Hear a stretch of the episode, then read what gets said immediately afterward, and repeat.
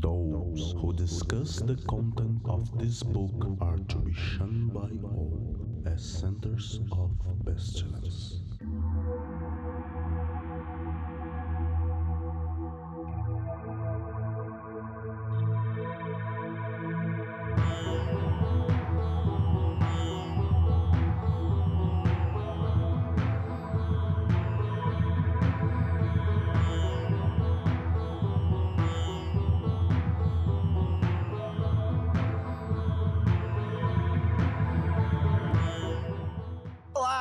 Crianças do Abismo, está começando mais um Foco de Pestilência, o seu podcast sobre magia, iluminismo científico e outras esoterices. Eu sou o Flávio Watson e hoje estou aqui acompanhado de outras pessoas que não os meus companheiros de sempre. Eu estou aqui ao lado de Ricardo Falcão. Boa noite. E Rômulo Andrade. 93, Namaskara, boa noite. E hoje nós estamos reunidos aqui para falar sobre yoga. Uhum.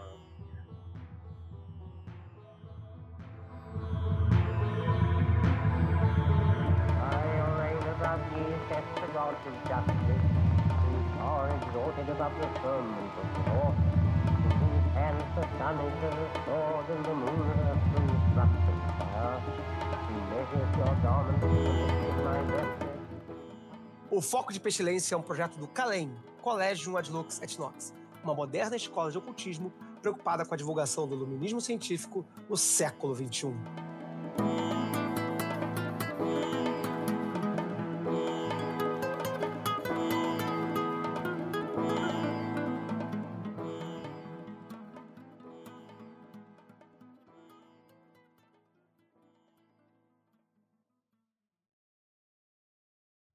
Mas primeiro vamos para os nossos recadinhos do episódio.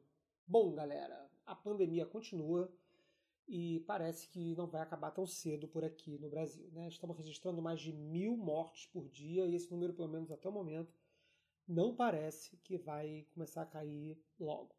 Então, para a segurança de todos, vamos continuar em quarentena. Né? Cuidem-se, respeitem o coletivo e quem puder, fique em casa. E com isso, todas as atividades presenciais do Calem continuam suspensas, o que inclui a nossa quarta edição do colóquio Pestilência em Foco, que aconteceria daqui a um mês no final de junho. Mas ele não está cancelado, ele está só adiado e assim que for seguro, anunciaremos uma nova data no segundo semestre, esperamos, né? Com o adiamento do evento, então continuamos aceitando as propostas de trabalho para apresentações do colóquio, né? Que o colóquio ele sempre funciona assim. Ele é apresentação de trabalhos que vocês trazem, né? Pesquisas que vocês estão fazendo dentro do tema do ano. E esse ano o tema é o lado noturno da natureza, em que a gente quer explorar as facetas poéticas, oníricas, psicológicas e lunares do fazer mágico, sempre, é claro, orientados pelo farol do iluminismo científico. Quem tiver trabalhos ou pesquisas dentro desse tema e queira apresentar no colóquio aqui no Rio de Janeiro, é, entre em contato com o Calem pelo e-mail pestilência em hífen, foco hífen 2020 arroba calem.org.br. Lembrando sempre que é Calem com um L só. C-A-L-E-N. Então o e-mail é pestilência em foco 2020, separado por hífens, arroba calem.org.br. Manda um e-mail para a gente com um resumo do seu trabalho ou da sua pesquisa dentro do nosso tema do lado noturno da natureza, que a gente está selecionando trabalhos ainda existe uma possibilidade, devido à situação da quarentena, que a gente venha fazer o colóquio online. Então, mesmo que você não seja do Rio de Janeiro ou não possa vir ao Rio para apresentar seu trabalho, mas tem uma pesquisa, um trabalho interessante que toca esse tema, que você acha que pode chegar junto aqui do, do colóquio, manda pra gente. Ano passado a gente fez, por exemplo, algumas apresentações remotas, em que pessoas fizeram pequenas apresentações curtinhas de 10 a 15 minutos, falando sobre o seu trabalho. Então, mesmo que a gente não faça online, a gente pode abrir esse espaço também é, para fazer uma apresentação remota com um vídeo enviado para a gente. Lembrando também aí, sempre é bom lembrar que nós estamos nas redes principais dessa internet. Estamos tanto no Instagram, quanto no Twitter, quanto no Facebook e quanto no YouTube. Conseguimos consertar isso, porque não estava assim. Estamos em todas as redes como Calem 418. C-A-L-E-N 418, tudo junto. Calem 418, você vai encontrar as nossas páginas, as nossas redes e conseguir interagir com a gente com cada canal. A gente ainda não está no TikTok, é, não sei muito bem se isso vale a pena, não. Por enquanto, vamos deixar assim, sem TikTok mesmo. e bom, já que a realidade tá difícil de aturar, né, tá complicada, né, a gente lembra aqui que a Penumbra também trabalha com ficção. Eles têm aí dois trabalhos do Andrei Fernandes, lá do Mundo Freak Confidencial e do Magicando. O Andrei, não só podcaster, também é autor. Ele tem dois livros lançados pela Penumbra, que é o Calciferium e o Martelo das Feiticeiras, que fazem parte de uma coleção de livros chamado Demônios, Bruxas e Vagantes. O livro conta a história de um personagem mundano como todos nós aqui mais ou menos somos e descobre um mundo fantástico que se esconde atrás da realidade é, convencional aí que nós achamos que estamos vivendo. Então é uma fantasia com toques de terror, com toques de suspense, com toques de sobrenatural, mas que tá muito bacana, tá valendo a pena. Já tem dois livros, então dá tempo de você comprar um, dar um tempinho, depois comprar o outro. E também não tem só os livros do Andrei, também tem uma coletânea de contos, que é o Mitos Modernos, uma antologia de contos contemporâneos falando de como seriam os deuses, como seriam as mitologias do nosso mundo atual. É uma coletânea bem bacana, tem 14 autores envolvidos. Venceu o prêmio Leblanc de melhor antologia de fantasia, ficção científica e terror do país. E aí a Penumbra abraçou o projeto e publicou dentro do seu selo Ignis de ficção. Então, se a realidade está ruim de aturar, literatura é sempre um bom escape. E a Penumbra está aí com alguns títulos bacanas e dentro desse tema que a gente aqui curte. E, bom, também temos aí nossos agradecimentos às patrocinadoras do Calem que fizeram possível o nosso podcast durante esse ano. Nossas colaboradoras são Ademilson Ângelo Cabral, Adílio Jorge Marques, Adriano de Paula Soledad, Afrânio Marino Farias Medeiros Júnior, Agronopolos Álvaro Araújo, André Luiz Buranelli Vieira, André Moreira Coelho de Souza, Bernardo Malamute Haribê, Danilo Nóbrega, Diogo Ribeiro de Jesus, Francisco Faria, Gabriel Simão, Gisele Souza, Harry Haller, Horácio José Moreira Ribeiro, Isabela Giordano, Jairo, Jorge Braga, Octarina, Maurício de Oliveira Cirino, Pablo Roveroni, Paulo Berti, Sabrina Tessaro, Vinícius da Veiga Alves, Vinícius de Melo Rosa, Vinícius Pereira de Mesquita e Vitor Sei. Muito obrigado a todos vocês. Obrigado também àqueles que colaboraram nos outros níveis, que não incluíam os agradecimentos aqui. Toda a colaboração foi muito importante para nós continuarmos o foco de pestilência e entregarmos esses programas que vocês estão recebendo aí. Bom, e antes de começar o programa, temos um presentinho para você nesse, nesse episódio. É, dado momento do programa, lá para o meio, o Rômulo ele diz que vai passar um exercício de pranayama para poder baixar a ansiedade. Então, é... só que a gente, o programa durou, a gente falou para caramba e acabamos não fazendo esse exercício. Ele não ficou dentro do programa. Então eu liguei para ele e falei: pô, Rômulo, manda um exercício para a gente aí. Ele me mandou um vídeo que a gente está publicando junto com esse episódio lá no YouTube. Então, para quem está aí é, sofrendo um pouco de ansiedade dessa situação que a gente está passando, está passando por um momento difícil, ou conhece alguém que está passando por, por, alguma crise de ansiedade, é, ou simplesmente queira fazer um exercício respiratório bacana, a gente recomenda dar lá uma olhadinha no YouTube e ver o exercício que o Rômulo indica. Claro que ele é um exercício, ele, ele não substitui medicação, aqueles avisos de sempre, né? Ele é uma coisa que ele está passando para ajudar as pessoas a lidar com o seu dia a dia, com a sua ansiedade.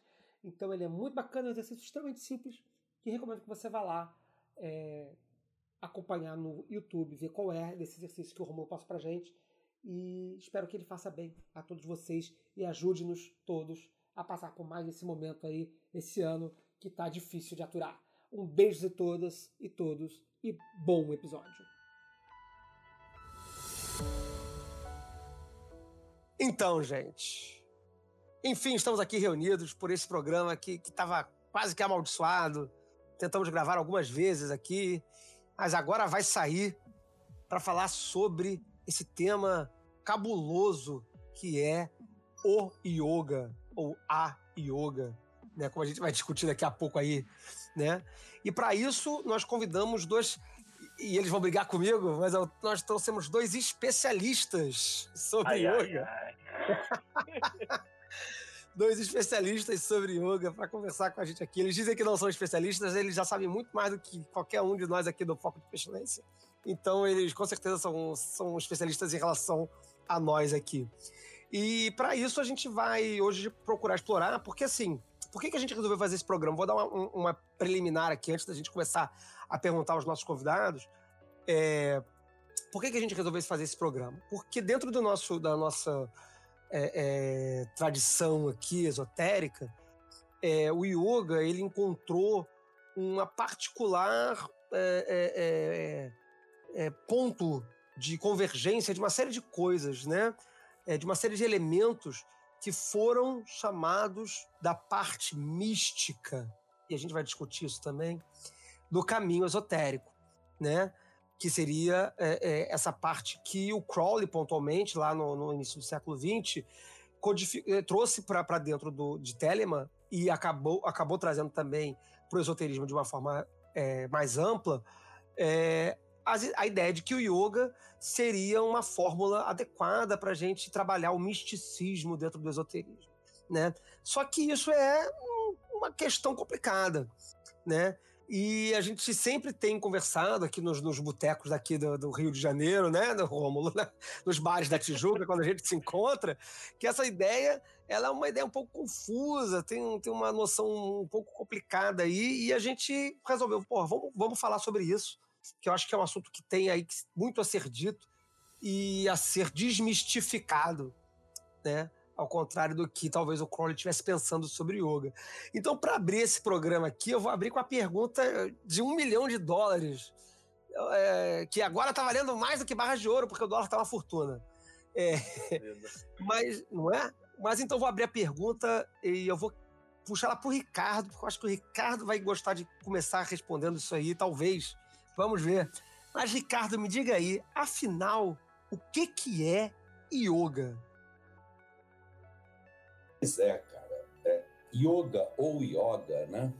É um, uhum. é um termo que se tornou muito confuso, é, em grande parte por ter vários significados e, em grande parte, pela própria confusão que, que o Ocidente vem fazendo com essa tradição, né? com essa.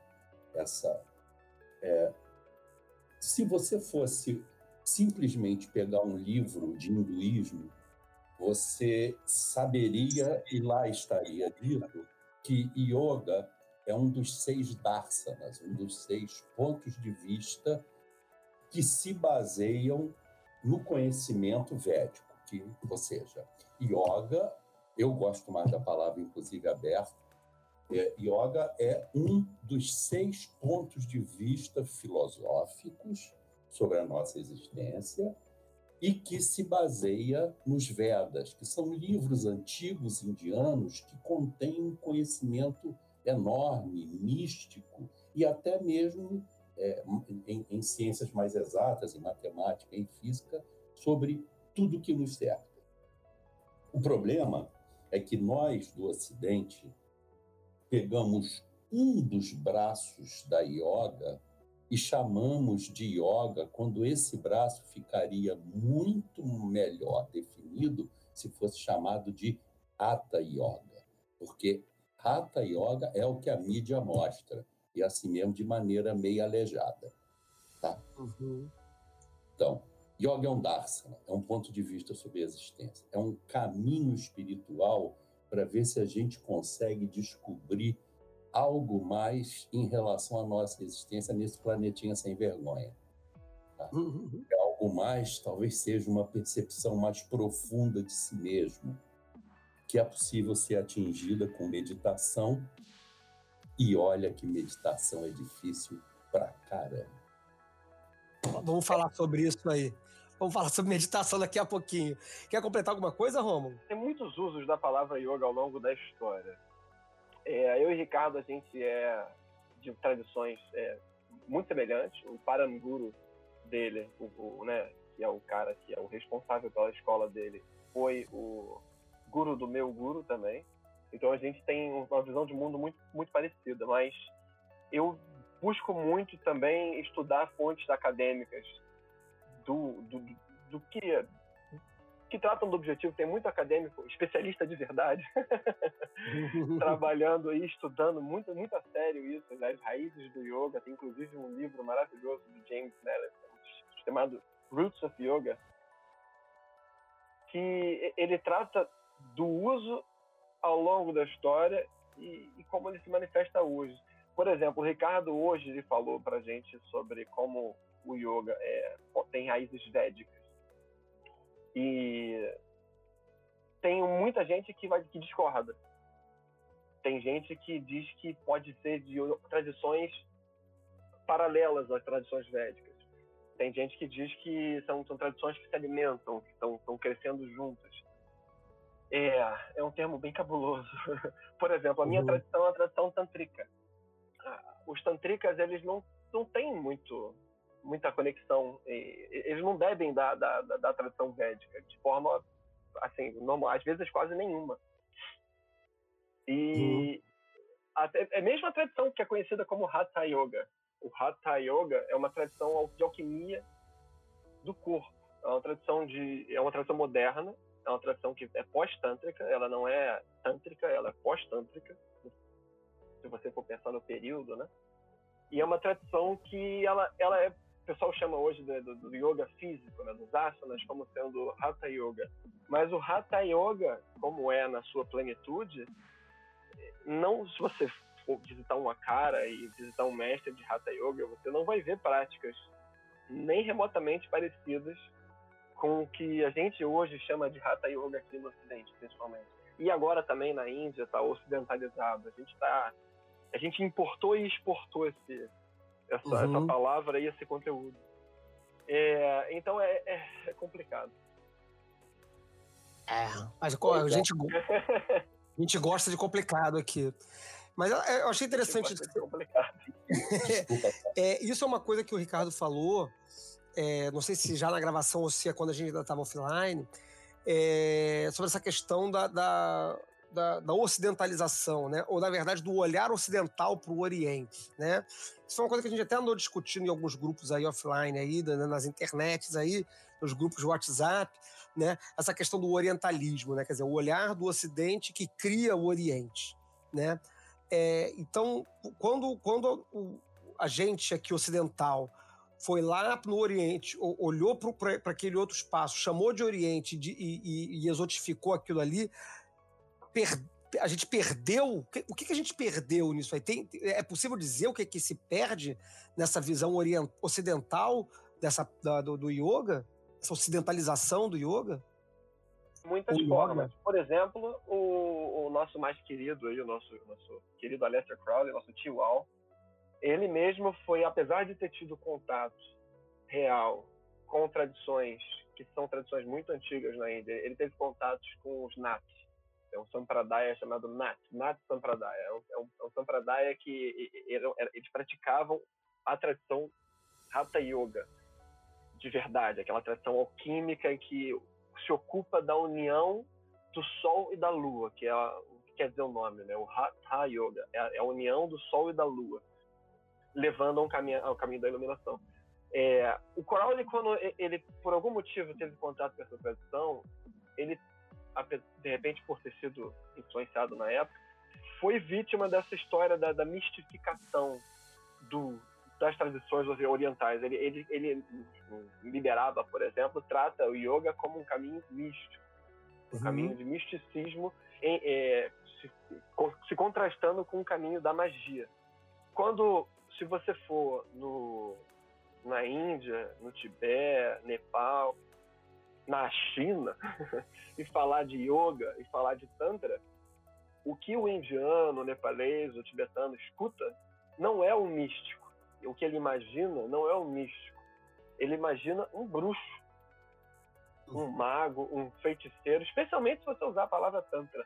Ele imagina um feiticeiro, alguém que faz rituais elaboradíssimos. Eu, conheço, eu tive a oportunidade de participar e até de, de tocar alguns desses rituais são rituais super elaborados, é, de, de, lidar com as energias planetárias, de lidar com deuses e deusas, tanto deuses e deusas iluminados, como deuses e deusas não iluminados, porque existe esse conceito no, no, no Oriente Místico.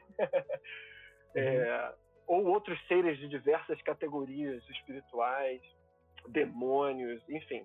E, esses, esses yogis, dependendo da tradição que eles fazem parte, eles participam, eles se engajam nesse tipo de conversação, nesse tipo de prática que a gente aqui no Ocidente vê como magia.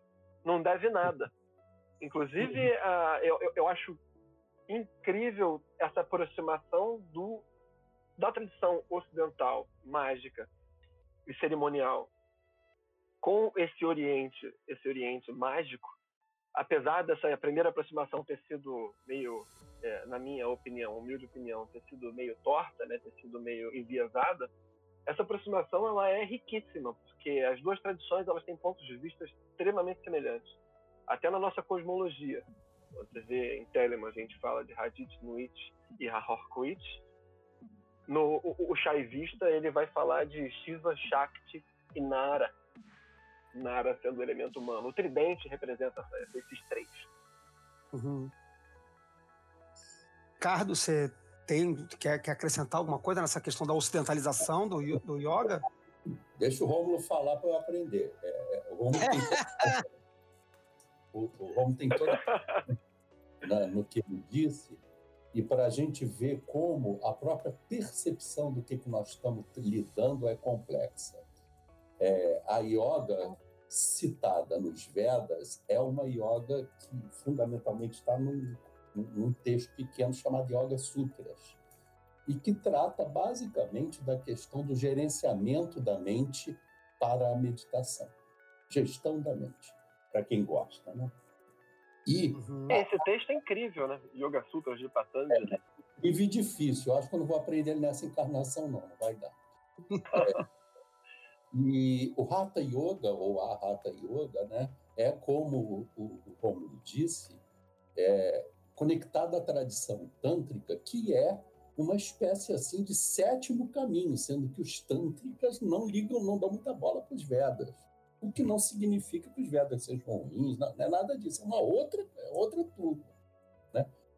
Então, assim, é muito difícil a gente é, perceber com clareza os significados e isso se agrava muito com a confusão que nós ocidentais produzimos, principalmente em relação ao Hatha Yoga, quando a gente transforma essa coisa em ginástica para tirar a celulite da, da bunda de atriz global. Entendeu? então a coisa fica muito mais difícil. Eu acho que eu não vou aprender, por isso é que eu, eu, eu recuso muito esse, esse título de especialista e essa coisa, eu sei que você fez brincando, porque eu quanto mais eu avanço, mais eu apanho. Tanto que agora eu estou passando pela minha primeira crise de ficar meio sem saco e, e esperar para voltar para uhum. a verdade, sabe? Porque tem hora que a gente apanha tanto que precisa descansar. Segue, segue Rômulo, que eu estou aqui ouvindo. Não, mas eu, eu, você fez uma provocação que eu acho que é importante, eu acho que é um bom momento do programa, antes da gente começar a afundar muito no, no, no, no lodo da história e dos misticismos e das coisas.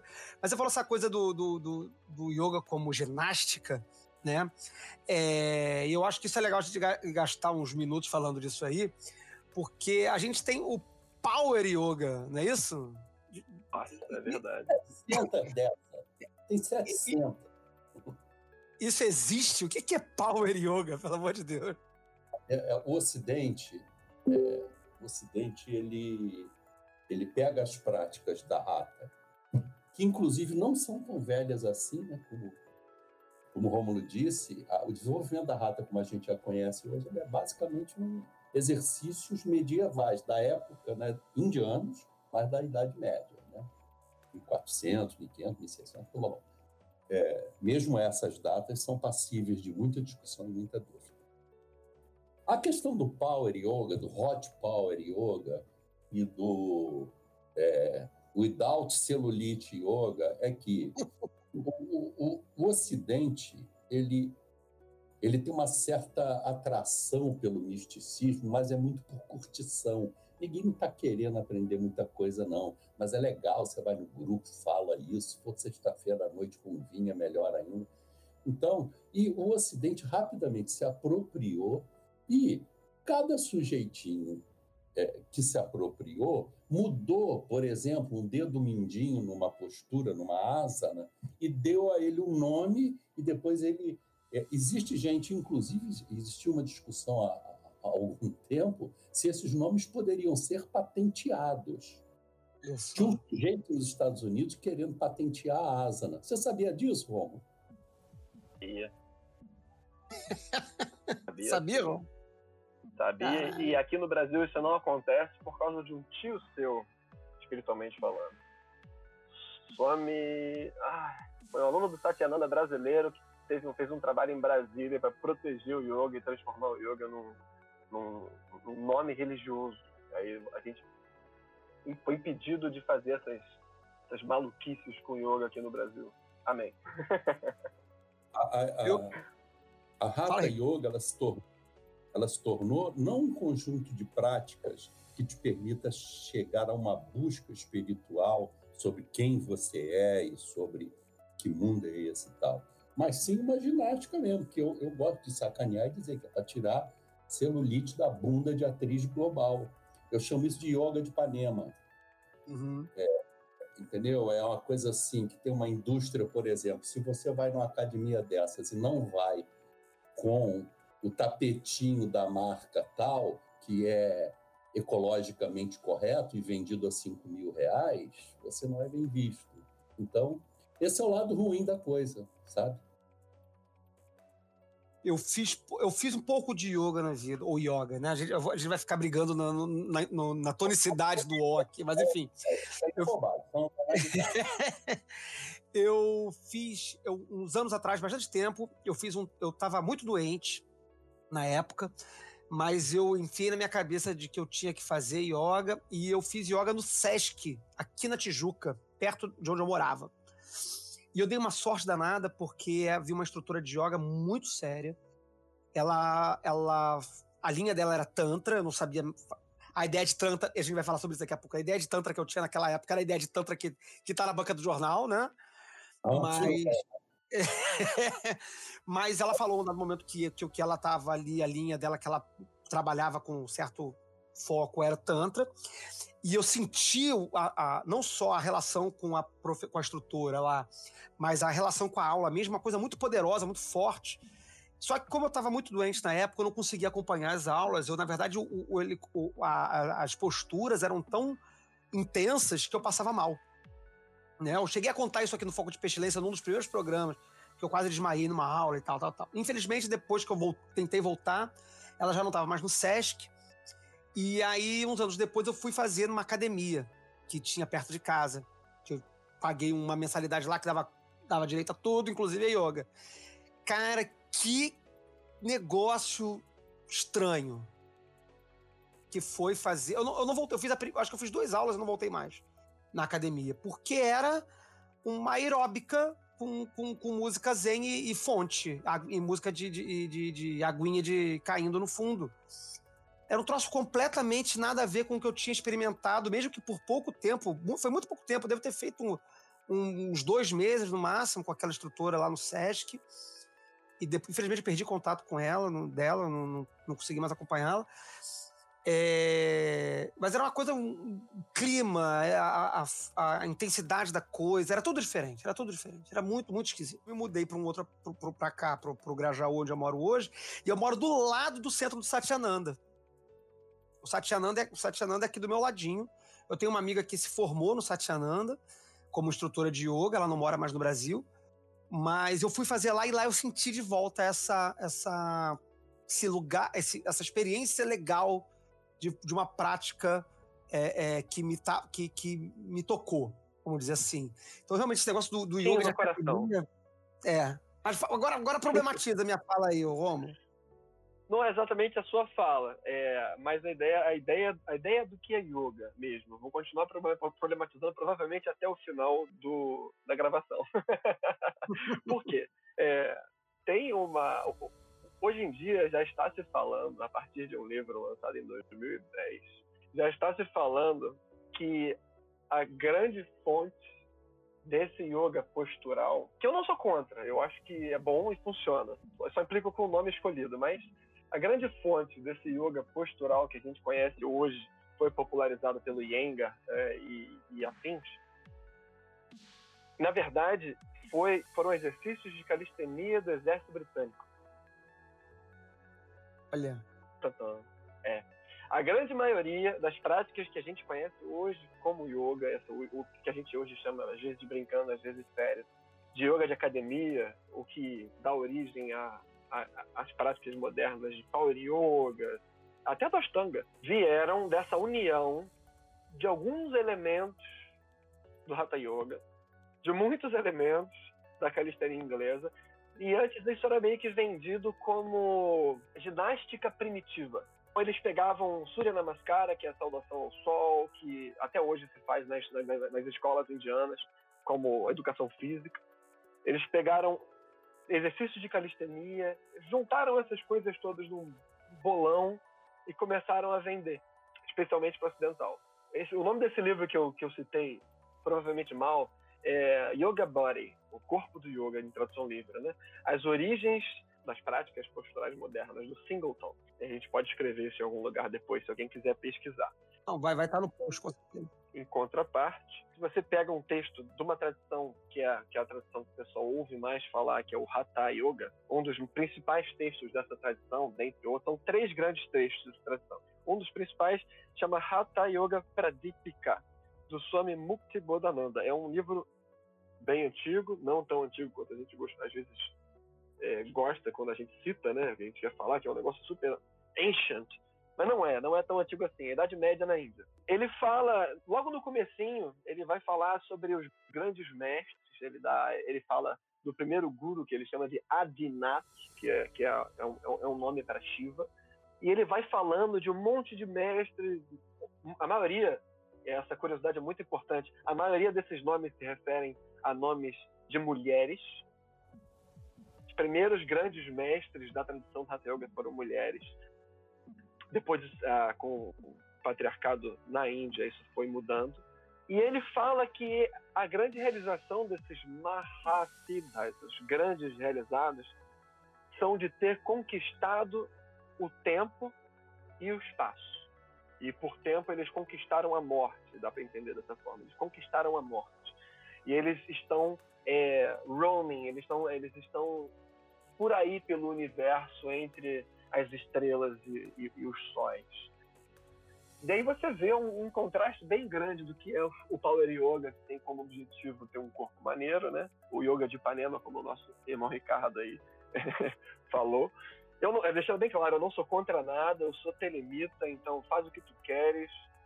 Eu acho que essas práticas trazem benefícios incríveis. Qualquer prática de atividade física traz benefício para o corpo essas práticas também trazem benefícios incríveis, mas quando se confunde prática de atividade, atividade física com prática espiritual, existe um potencial muito grande para pode falar palavrão? Pode, né? Para merda. Pode. Ah, é um palavrão leve, já tá até no. Palavrão fala, leve. Pô, merda leve. com meu chefe, assim, da, da, de reunião. tá, tá, tá podendo. Tá podendo é um potencial muito grande para merda, né? Porque uhum. você vê, por exemplo, nossos amigos aí que curtem essa tradição bem moderna, que são os Hare Krishnas. Nada contra também. Mas é bem, é bem, moderno, começou acho que nos, nos Estados Unidos, salvo engano. E os Hare, os Hare, os Hare Krishnas, que eu vou chamar carinhosamente de Hare Hare a partir de agora, com medo de soar politicamente incorreto, os nossos amigos Hare Hare, eles, por exemplo, eles gostam de prática de Hatha Yoga. Mas os Hari Hari têm uma visão de mundo dualista, uma visão de mundo que informa eles que o corpo é uma coisa e o espiritual é outra coisa. Então existe o espiritual lá e existe o corpo aqui. Enquanto a tradição do Hatha Yoga, ela, ela é justamente o contrário. É como é uma tradição de alquimia, é uma tradição que usa o corpo como ferramenta para a concepção espiritual muito parecido com a, o nosso entendimento do lado de cá, da nossa tradição especificamente. Uhum, não de outras tradições místicas cristãs. Exatamente. E, e aí você começa a criar uma espécie de esquizofrenia espiritual. Porque de um lado você trabalha uma união do corpo e uma integração do corpo, do sujo, do suor, do sangue, dos fluidos com, com, com o seu, seu caminho espiritual, e do outro lado você está bloqueando a sua, a sua libido, está bloqueando o seu envolvimento com a realidade imediata à sua volta. Então, por, se por um lado a galera do Power Yoga está diluindo quase que ao extremo a tradição, a tradição, vamos botar assim em termos bem, bem genéricos, por outro, pelo menos eles estão trabalhando o corpo sem medo e abraçando a, a vida. Então uhum. é difícil condenar, né? Mas é importante ressaltar que a, as origens são tortas e isso pode levar a confusões, confusões, por exemplo, que acontecem quando você vê um Hatha Yogin estudando, é, major, principalmente, o texto do Patanjali, que é o texto do, que o nosso amigo Ricardo também mencionou, são os Yoga Sutras de Patanjali. Patanjali fazia parte de uma tradição que é bem anterior até mesmo à tradição tântrica. É, uhum. Ele faz parte de uma tradição dualista, faz parte de uma tradição que separa a matéria, que ele chama de prakriti, do espiritual, que ele chama de purusha, e para ele, você não deve dar atenção para prakriti, você deve silenciar prakriti. Então, os praticantes dessa escola, eles eram ascetas, eles, eles buscavam silenciar o corpo para deixar a alma livre. Daí que surgem essas é, ideias de que você deve ser vegetariano, você deve ser celibato, você deve isso e aquilo, que não é muito diferente dos nossos amigos cristãos, dos nossos amigos de várias outras tradições ocidentais, que buscam é, demonizar corpo e coisas do corpo, coisas da vida, em busca de uma espiritualidade que está sempre distante, em outro plano, uhum. em outro lugar, em outro mundo repetindo, os Hatha Yogis eles fazem justamente o contrário. Eles dizem que o corpo é o grande veículo da caminhada e da iluminação. Sem isso, você fica capenga, você, você busca a morte. Muito bom, muito bom. Problematizei. Ricardo? Interessante a gente perceber que em 25 minutos de conversa, um, uma pessoa que estiver ouvindo a gente ou que for nos ouvir e que não tem um passado neste mundo já estará totalmente confusa. Por isso o nome do podcast é Foco de Pestilência. É, é o que sempre acontece. É, o objetivo é tudo isso. É, sempre acontece é, em, com pessoas que têm buscado né, na yoga algum caminho, como é meu caso e, e de outros. E eu concordo novamente com com, é, com Rômulo, que sim, tem tudo de positivo praticar. O que eu só acho sacanagem é as pessoas pegarem uma cultura estabelecida e relativamente antiga, se apropriarem dela para ganhar dinheiro, entendeu? Por que não, pura e simplesmente, fazer como fazia o velho professor Hermógenes, que pura e simplesmente dava aulas daquilo que que ele tinha aprendido com o Hatha Yoga, né? E com o aprendizado dele, que foi sofrido e tal, né? Ele estava muito doente também quando foi parar na Hatha Yoga. E não ficar, a, a, sabe, a, a, minha implicância, eu acho, eu acho ótima essa disseminação também, mas a minha implicância é que o que está sendo disseminado já não é mais Hatha Yoga, uhum. né? o livro que ele cita, assim como outros livros é, clássicos, é, textos tradicionais, como tem outro lá, Geranda Samita e outros e tal. Maravilhoso, ele, Geranda Samita é maravilhoso. Eles, eles tratam do sistema que é composto por, primeiro, processos de purificação do organismo.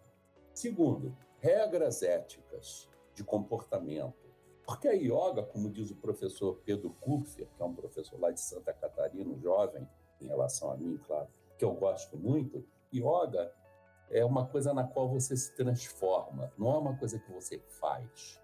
Você faz ginástica, Mas a yoga é muito mais do que isso, é para você se transformar, é para você tentar ser ético de, o tempo todo na sua vida, é para você ter autocrítica. Tá me entendendo? Então.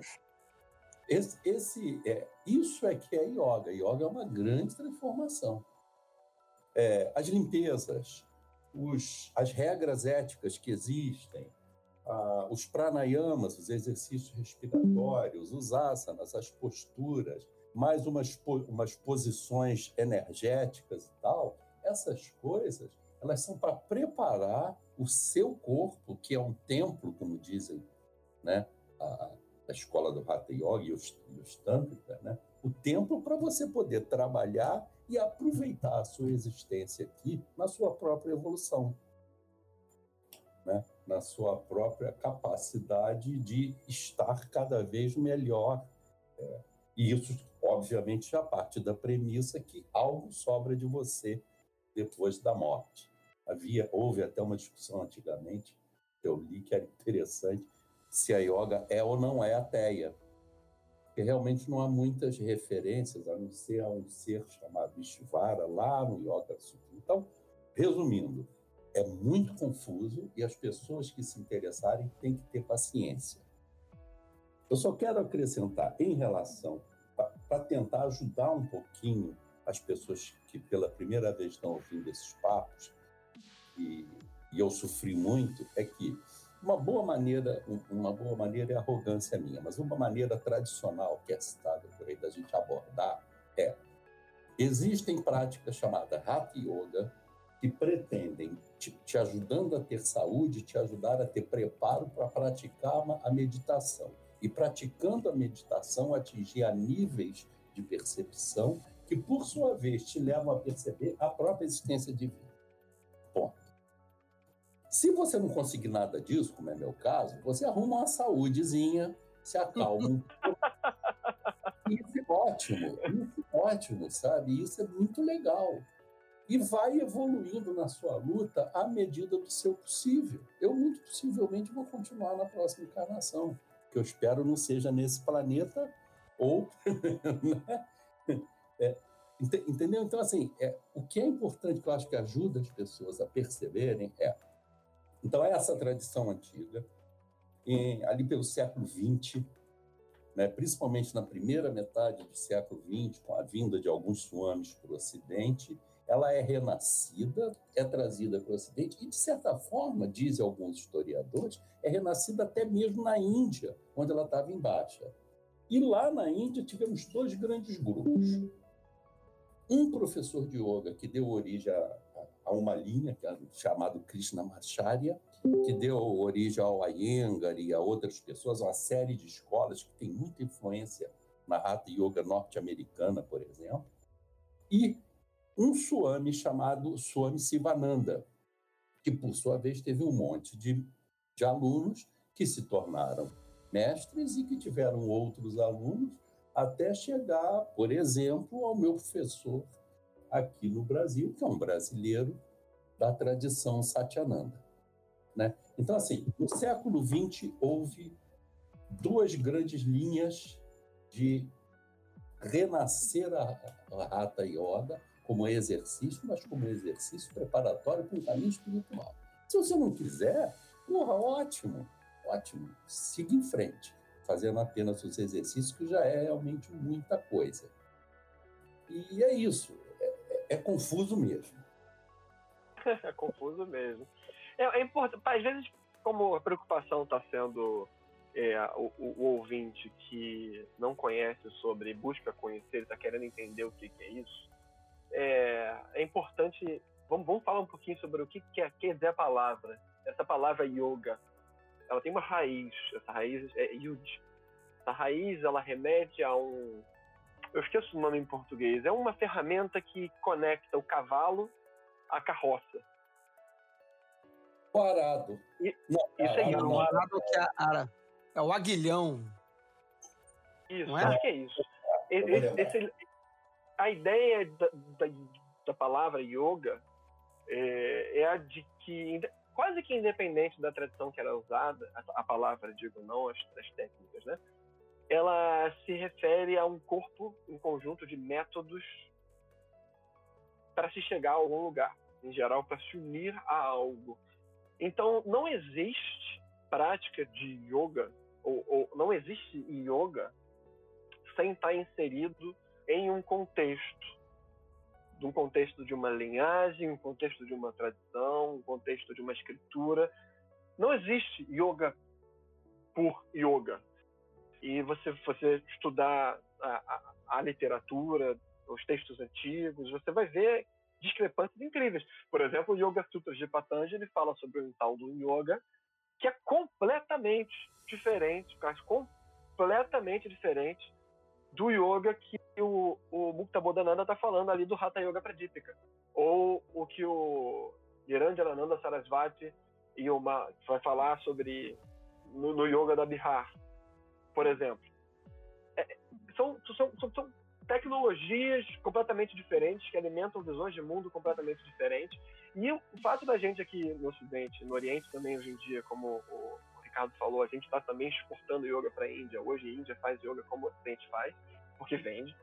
É, quando a gente usa esse termo indiscriminadamente para se referir a, a, exclusivamente a essas práticas posturais, e aí chega um outro carinha, tipo eu aqui, falando um monte de coisa maluca, falando sobre um outro yoga aí, um tal do yoga que leva as pessoas para além da morte.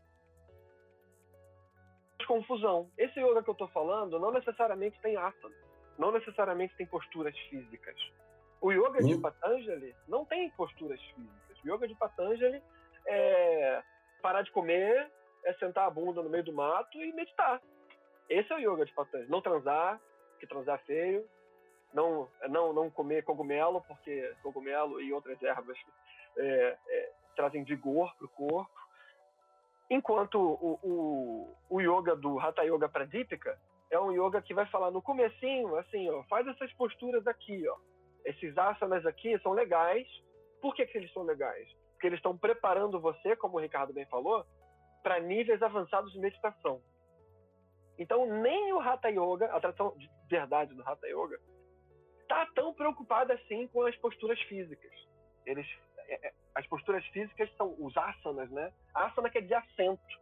Asana quer dizer. É, eles chamam de asana também aquele tapetinho que fica embaixo do, do yogi que medita. Aquilo se chama asana também. É um assento. Uhum. É, é, algo que você se coloca, onde você monta algo. Então, os asanas eles, eles servem para preparar o corpo e montar algo em cima, que é o, a, aí sim a edificação do seu crescimento espiritual.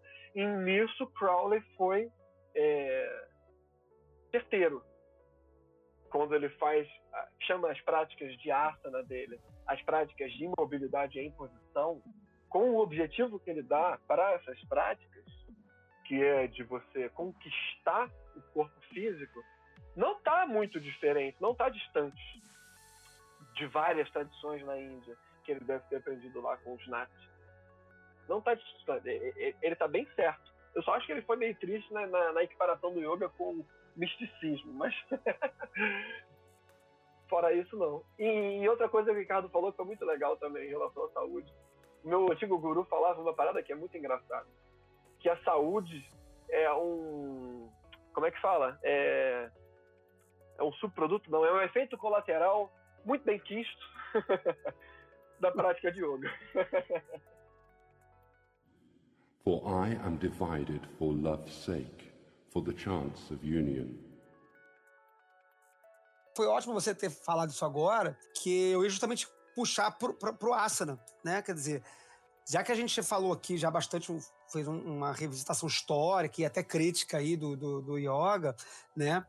É, mas o que a gente conhece como yoga e que é, no, vulgarmente, que a gente, quando olha uma revista de yoga na banca de jornal, quando a gente procura uma academia de yoga fazer yoga, o que a gente é apresentado, a primeira coisa que a gente vê é asana, né?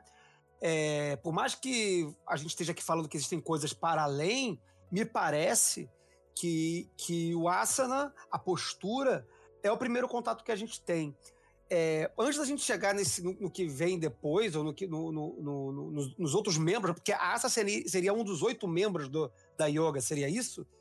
Uma das várias, é, a, os Yoga Sutras, né, esse, esse é, digamos assim, essa pedra filosófica da escola de yoga védica, né, é, ele é, é, dividido em oito grandes partes, né? E uma das partes é a asana, mas asana no Yoga Sutra é meramente uma posição sentada que te permita permanecer confortável para preparar o seu corpo para meditar. E meditar, por sua vez, é entrar num estado mental que pode ser que você não consiga. Né? Eu, por exemplo, tenho enorme dificuldade e eu acho que 99% das pessoas que pensam que meditam, pensam que meditam. Uhum. É, então, assim, então, assim, essa questão do caminho né, do, do, dos oito é de um texto. Já a Hatha Yoga, ela trata diferente e, e realmente as asanas, as posturas, assim como os exercícios respiratórios, formam um foco do que é ensinado hoje em muito lugar no Ocidente e tal, e que tem uma utilidade muito grande, sabe? E, e é muito legal. Agora, é importante também a gente tentar esclarecer é, para quem está mais no início o seguinte: a Hatha Yoga, ela tem como modelo, ela tem um modelo do nosso corpo humano. Ela tem um modelo. Esse modelo, além do corpo que a nossa medicina consegue mensurar e, investigar, a Hatha Yoga parte da premissa de um segundo corpo, que é um, um corpo de campos que poderiam ser assemelhados aos campos magnéticos e aos campos elétricos, ou seja, forças imperceptíveis ao nosso sentido, que é o corpo prânico, que é usado, é muito referido na sabedoria oriental. E as asanas, elas, além de ter uma ação no corpo físico, num tendão, num, num órgão, ela basicamente serve para coordenar melhor esse fluxo de energia prânica. Então, há um dogma aí que, se você quer praticar yoga, você tem que aceitar de cara, que é, existe um corpo prânico que tem um desenho que foi é, digamos, intuído ou percebido por sábios de outrora. Não é um corpo que possa ser dissecado e percebido, pelo menos não com a ciência de hoje. Pode ser que daqui a alguns anos, sim, você consiga detectar esses campos. E as asanas têm muito essa função de ajustar o corpo prânico e como o corpo prânico comanda o corpo físico, ajustar o corpo físico. Os pranayamas também, e sem dúvida, eu tenho certeza absoluta que esses exercícios melhoram sim a saúde física e até a saúde mental da gente. Mas importante, a yoga te dá retorno proporcionalmente ao que você é, pratica. Então, é também uma certa ingenuidade achar que você vai praticar duas vezes por semana de meia hora e que você vai ganhar uma saúde de ferro. Não sejamos ingênuos quanto a isso, tá? A yoga exige prática, exige regularidade e exige estudo, tá? Mas é, eu acho importante que as pessoas saibam disso. Olha só, existe um modelo prânico. Eu estou aceitando a existência de um modelo prânico com canais que transmitem energia, chamado NADs, com pontos de encontro de energia, com é, chakras e essa coisa toda, que tem uma vasta literatura aí, em parte legal e em parte eu desconfio muito, porque esses mistérios sempre dão aso a, aos espertalhões de plantão, né? Mas é preciso ter esse modelo, claro, você está aceitando um modelo de corpo. E além do nível do prana, ainda existem outros níveis que eu sequer consigo conceber. Eu apenas li no manual, mas não entendi bem. ah, e mesmo esses modelos energéticos, é, de prânicos, né, anatomia energética do corpo, mesmo esses modelos eles vão variar muito de tradição para tradição. É, sim, sim, é, claro. é incrível. Por exemplo, um exemplo que eu adoro falar hoje em dia, especialmente nesse contexto nosso aqui maravilhoso de Barra na Tijuca, é, é a ideia dos sete chakras, que foi muito popularizada aí no Ocidente. Sete chakras. Sete chakras virou a lei. São sete chakras em tudo quanto é canto. Quando, na verdade, são sete chakras em apenas uma tradição ainda. E nem era a mais praticada. Foi a tradição que o pessoal da teosofia teve mais contato. Eu gosto, a, a tradição que eu praticava mais é, é, falava em 12 chakras. Ai, todo mundo errado. Não, não, não, não é errado. Não é, não é que seja errado, né? Tudo pode. Tudo pode desde, desde que dê resultado. Telemita falando. Telemita com formação cauísta, tá, gente? Yogi. É, Yogi. Yogi também. Outra variação imensa. Essas coisas do, do, dos oito, os oito braços, os oito membros do yoga, que, que é do Patanjali. A, a, tradição que eu praticava, que eu estudava lá com o Guru, falava em seis, é, em seis braços, seis membros. Porque Isso. é uma tradição que bebia mais na tradição tântrica. E Abhinava, Gupta, numa escritura chamada Netra Tantra, que é a escritura do olho, o olho de Shiva, né?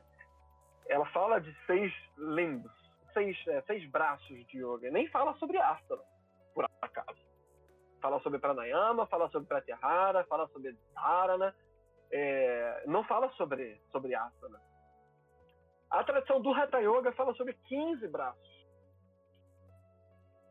Falando isso tudo porque só para reforçar a ideia de que Patanjali não tem muito lugar, não era para ter o lugar que ele tem hoje, a importância que ele tem hoje.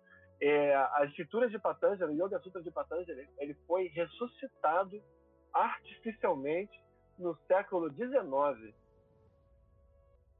um dos grandes responsáveis por essa, essa ressuscitação do Patanjali foi Vivekananda, que Crowley adora e recomenda para os estudantes da AA, por exemplo. Uhum. Mas é, se você for para a Índia estudar yoga tradicionalmente, assim, sem ser é, sem ser uma escola que tenha essa responsabilidade de falar com o ocidental, porque tem muita escola que é real, que é super tradicional e, e, e, faz um bom trabalho, mas tem uma responsabilidade de falar com o mundo ocidental e o mundo ocidental conhece o Yoga Sutras, então ela tem que explorar o Yoga Sutras também. Mas são escrituras que não têm absolutamente nada a ver com o yoga, nem com o yoga tradicional, é, é, como é que eu vou dizer? Nem com os yogas que a gente conhece como yogas mais tradicionais, como Hatha Yoga ou, ou, ou as tradições tantricas, e muito menos com o yoga postural, ginástica da, de Ipanema. Então é muito difícil a gente trazer muito Patanjali pro, pro bate-papo de yoga, porque porque ele fala sobre outra coisa. Ele fala sobre sobre largar o mundo e ficar lá com Purusha, ficar com um, um Deus distante. Eu, eu, quero só diante dessa, eu estou muito preocupado com a pessoa que nos ouvirá se ela não tem uma percepção, é, eu quero afirmar, é, dar um testemunho da minha própria visão, que é apenas a minha própria visão, nada mais que isso, que com toda essa confusão, as pessoas que quiserem, é, de boa fé, buscar na Hatha Yoga pelo menos um bem-estar físico e mental e começar a buscar um caminho de vida ela sem dúvida terá seus esforços recompensados, tá? Inclusive, e mesmo se ela fizer o yoga de Ipanema. Eu... E mesmo que ela fizer. Eu quero deixar isso logo bem claro. O meu testemunho pessoal é esse. E eu acho que as pessoas que se. Eu, e eu, a, o que eu consegui aprender nesses anos que eu estou tentando, e aí eu abro um parêntese, eu durante muitos anos eu, eu, eu pratiquei Hatha Yoga parcialmente, porque eu tinha um trabalho intenso, eu tinha que cuidar dos meus filhos, blá, blá, blá, blá. Então eu era desse tipo que vai lá três vezes por semana e, e só depois que eu pude me aposentar e me dedicar melhor é que eu pude perceber melhor. E mais, é importante também as pessoas perceberem, e eu faço questão de dar essa dica porque eu tenho passado por isso, que o caminho não é uma linha ascendente. É um caminho para cima, para baixo, para os lados, para cima, para os lados pelo menos é a percepção que eu tenho, e se você está com um livro do Hatha Yoga e do Hermógenes, lá tem um gráfico que é mais ou menos assim. Uhum. Como, aliás, o consenso nos diria, né? Então, assim, a gente também tem recurso, tem hora que enche o saco e, e tem hora que não quer mais fazer e acha que não está conseguindo nada e tal. Tá? É um caminho realista. A vida é assim. Tenho uma, uma memória muito gostosa do Hermógenes, professor Hermógenes, que você também tem muito carinho, que eu fui numa palestra do Xixi Ravi Shankar uma vez, e ele estava lá no cantinho do palco, em asana, meditando, a palestra inteira, na dele, quietinho. Só ali. Muito bom. Aí aquela, transmitindo aquela paz, e o Xixi Ravi Shankar falando, né? Porque ele tem essa pegada de falar muito, aquela coisa mais extrovertida. E o Hermógenes nada dele quietinho, Yogi meditando, praticando, fazendo as viagens dele. E aí perguntaram para ele se ele pratica muito yoga. Quantas, quantas horas por dia ele pratica yoga? E eu achei incrível. Ele não entendeu a pergunta. ele, como assim? como assim? É, não, quantas horas você pratica, você dedica à prática do yoga? Ele, ué, não, não faz sentido essa pergunta, porque eu pratico yoga o dia inteiro. É, yoga é uma coisa na qual você se transforma, não é uma coisa que você pratica. É claro, se você praticar e tal, você vai ter coisas, mas antes é, é preciso abrir a cabeça para pensar que você não pratica, você tenta se transformar e cada vez mais vai avançando. E retrocedendo e levando uma porradinha aqui e outra ali. E sobre o professor Hermógenes, deixa assim eu, eu fazer um, um comentário que eu acho encantador. Quando ele fez 80 anos, ele gostava muito de fazer uns encontros ali no município de Mendes, no estado do Rio de Janeiro, num antigo mosteiro cristão católico que tinha lá. Então, quando ele fez 80 anos, organizou-se uma excursão, fomos todos as, os, os hermogenetes, inclusive eu. Hermogenete? estar com ele, assistir umas aulas e tal. Ele é um ser humano, mas ele é um ser humano bastante gente boa e tal. Ele estava recebendo, o pessoal foi de um ônibus alugado, eu também com a minha mulher. Na hora que eu disse que ele estava recebendo as pessoas, eu já o conhecia. Eu instintivamente segurei na mão dele e dei um beijo na mão dele, que ele imediatamente deu um beijo na minha. Isso é um simbolismo que eu acho lindo, que é a questão é, somos iguais, malandragem, estamos na luta. Tá? A gente pelo menos percebeu a necessidade de estar na transformação. Isso, isso eu acho fundamental as pessoas também ouvirem. Porque a gente, você pode só fazer ginástica que vai ser bom, mas busque também a necessidade de transformação, que vai ser melhor. Mesmo que você avance como eu aos trancos e barrancos. Todo mundo avança aos trancos e barrancos, né? Essa ideia de uma progressão linear, escada rolante, né? Isso não existe, né, gente? Pelo amor de Deus. Exatamente. Coisa da mente do homem, né? A mente do homem, digo, é. o gênero mesmo, o masculino, é aquela coisa do linear. Quando uhum. você fala isso, por exemplo, para uma, uma mulher, faz menos sentido ainda, que está conectada sempre a ciclos, a lua, principalmente. E isso trazendo uhum. para nossa experiência humana como um todo, não faz sentido você pensar numa escadinha só. Você uhum. sempre tem que ir, ir, voltar. E, e é, nesse, nesse, nesse sentido, a prática do yoga não. Aliás, em quase todos os sentidos, a prática do yoga não, não é diferente do que a gente conhece como prática de magia. E muitas vezes eu acho que esses termos podem ser usados intercambiáveis. Você falar de magia, magic, e falar de yoga é praticamente a mesma coisa. É só usar um termo sânscrito, yoga, para falar do que fala magia. Quando a gente vai falar sobre o que é magia e o que para que serve magia, é quase tão cabuloso quanto. Várias tradições diferentes vão falar o que é magia, vão falar de objetivos diferentes, coisas diferentes, contextos diferentes, histórias diferentes, como várias outras pessoas perverteram o que é magia. e é igualzinho.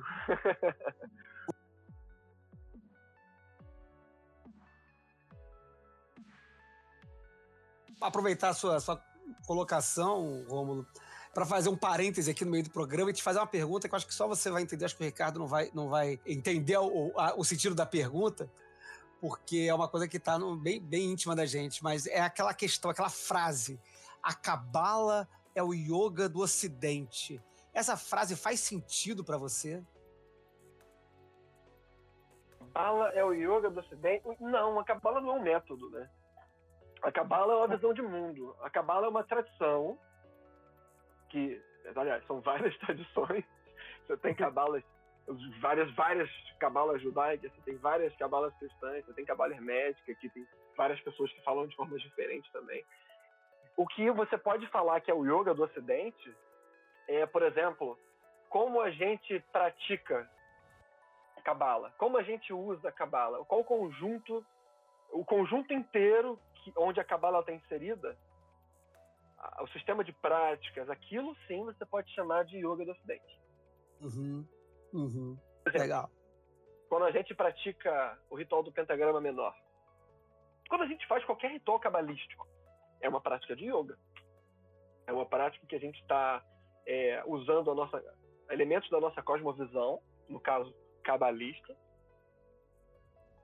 trazendo esses elementos para nossa realidade, incorporando esses elementos, às vezes colocando no nosso próprio corpo, às vezes colocando esses elementos à nossa volta, formando um círculo, e expandindo a nossa consciência para apontando na direção de algum lugar. Isso é uma prática de yoga. A cabala em si, a cabala, aquela coisa é, enquanto visão de mundo, né?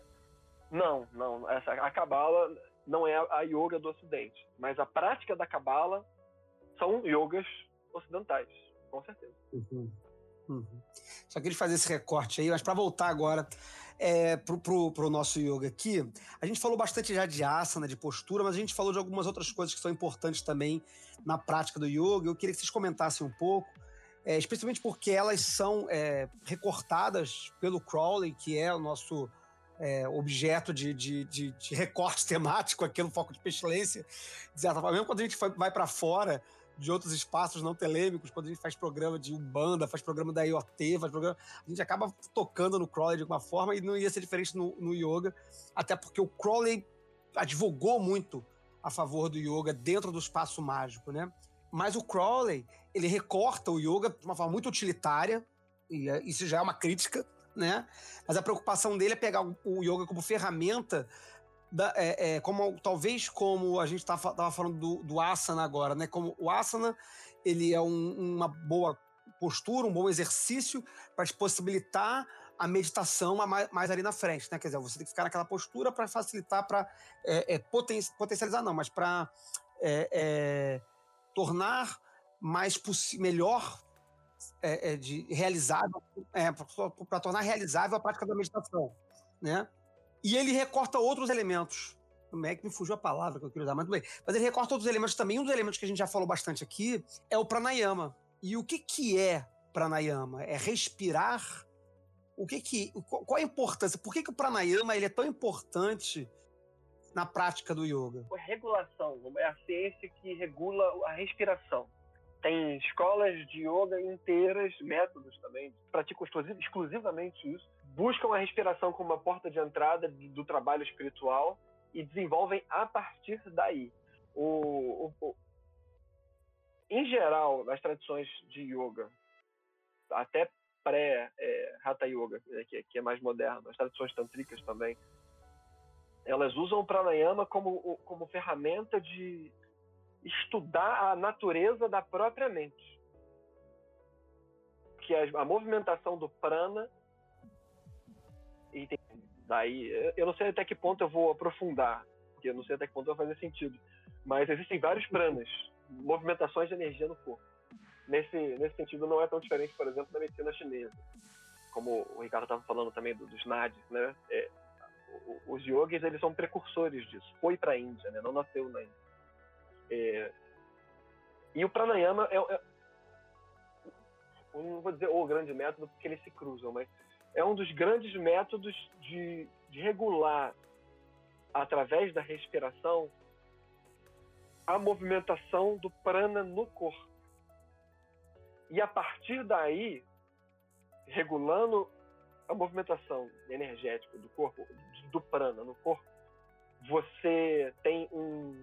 Não é nem um boost, você tem uma catapulta para estados de consciência mais próximos, que compassam ciclos maiores, vamos colocar dessa forma. Fogem da, da pequenez da identificação com o ego que a gente vive no dia a dia. A gente vive com uma identificação, a gente se identifica com algo pequeno. E toda a prática do yoga vai trabalhar você se identificar com coisas cada vez maiores. Você primeiro é, se torna um ser humano coeso, que é o equivalente no yoga, nas tradições tântricas, é o equivalente do, do telemita dizer que tá, é, que conheceu a verdadeira vontade e está começando a, a, a, seguir o seu próprio caminho a partir do seu próprio sol. Então ele está seguindo a, a quando o Telemita fala que ah, atingiu é, knowledge and conversation, atingiu KC com o Santo, uhum. Santo Anjo Guardião e, e, e conhece a, a, verdadeira vontade, ele conhece a sua verdadeira natureza. Esse é o estado, é, é, é, o, é o ponto de início da verdadeira prática, vamos botar assim. Eu adoro essa palavra, verdadeira prática é o ponto de início da prática. Da mesma forma como a gente devia tratar aqui. A gente vê como tabu o nosso colega que, sei lá, por algum motivo chegou e falou: ah, não, eu conheço a minha verdadeira vontade e estou nesse grau aqui, estou seguindo. Para a gente é um grande tabu, quando devia ser, pelo menos o, o ideal é que fosse cada vez mais normalizado isso, como, como algo que é de fato alcançável. E pranayama é uma, é uma das grandes ciências e conjuntos de prática que levam a, a, a esse tipo de realização. Você acalmar a mente, você balancear é, o Sol e a Lua, você balancear a Ida e Pingala, os, os, canais principais, você ativar e acordar a Sushumna, que é o canal central, e levar o que o pessoal vive falando aí de Kundalini, milhões de discussões sobre o que é Kundalini, a gente pode falar sobre isso depois, e levar a esse despertar espiritual. É para isso que serve o pranayama. Quero acrescentar uma, uma nota assim um pouquinho mais prática. É, como eu tinha dito, né, a gente, quando a gente começa a prestar atenção é, em Hatha Yoga, é, se eu soubesse disso antes, teria sido um pouco mais fácil. A gente tem que ter sempre em mente o dogma, o modelo fundamental prânico de que o nosso corpo tem um campo energético não identificado pela ciência física e matemática, pelo menos até agora, pode ser no futuro, e existe a existência de um campo energético universal que hoje especula-se até é, que poderia ser o, o, o tal do do campo zero de energia infinita e abundante, né? eu sou meio cauteloso com isso, porque as aproximações entre a física avançada e essas coisas, é, digamos, mais zen, é, a gente tem que ter muito cuidado, até porque a gente não sabe física suficiente para sair por aí fazendo essas especulações, sabe? Mas voltando. Então, o prana e o corpo prânico, o pranayama é um exercício básico de mover o prana através desses campos que estão contidos no corpo físico, né? O prana e esse campo de energia, segundo o dogma, ele está, ele, ele existe muito no ar. E é por isso é que os exercícios respiratórios têm essa importância.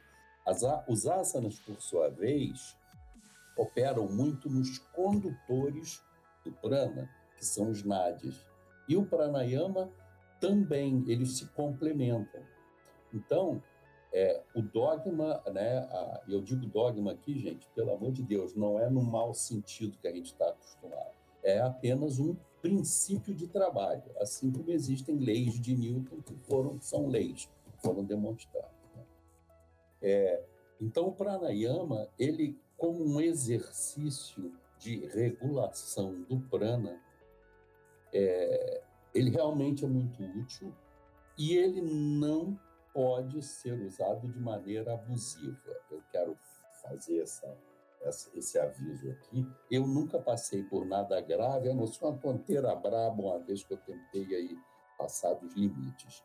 Mas tenho fé nas pessoas que me ensinam quando elas dizem que a gente tem que ter um certo cuidado com o uso abusivo de pranayama. Nota bem, abusivo é abusivo mesmo. A sua própria intuição vai te dizer quando você está abusando. Não precisa ter medo, não, não, é isso que eu quero dizer.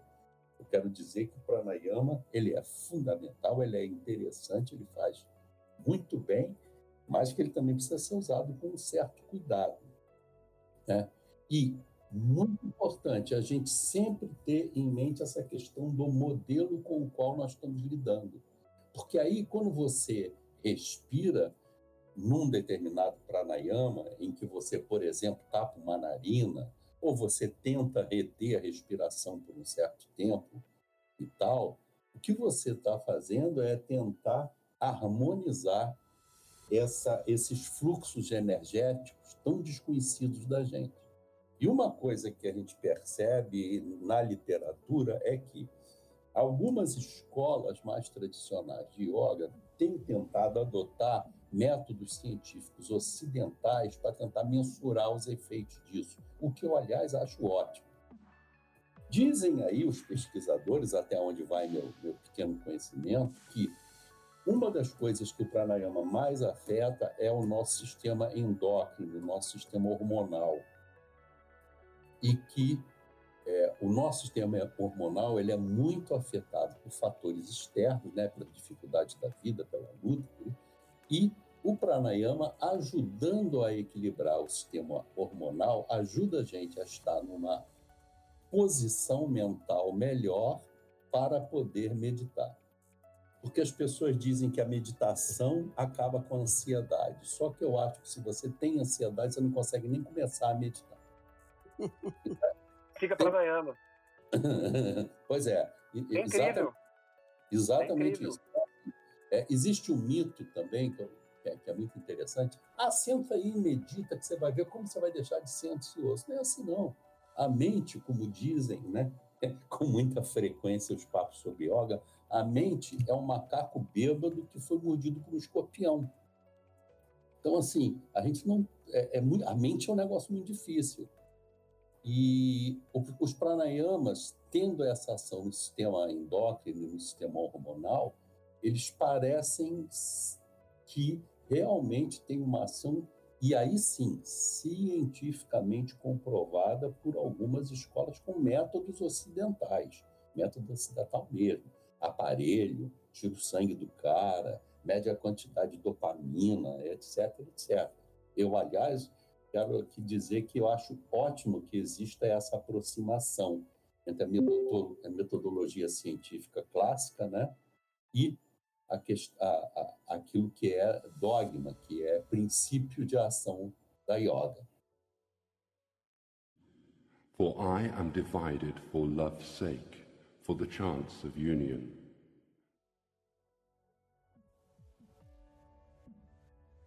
Maravilha, muito bom. Queria aproveitar, Ricardo, é, a gente falou, quando a gente falou sobre asana lá atrás, é, eu acho, eu posso estar enganado, mas acredito que a maior parte da nossa audiência conhece a palavra asana, né?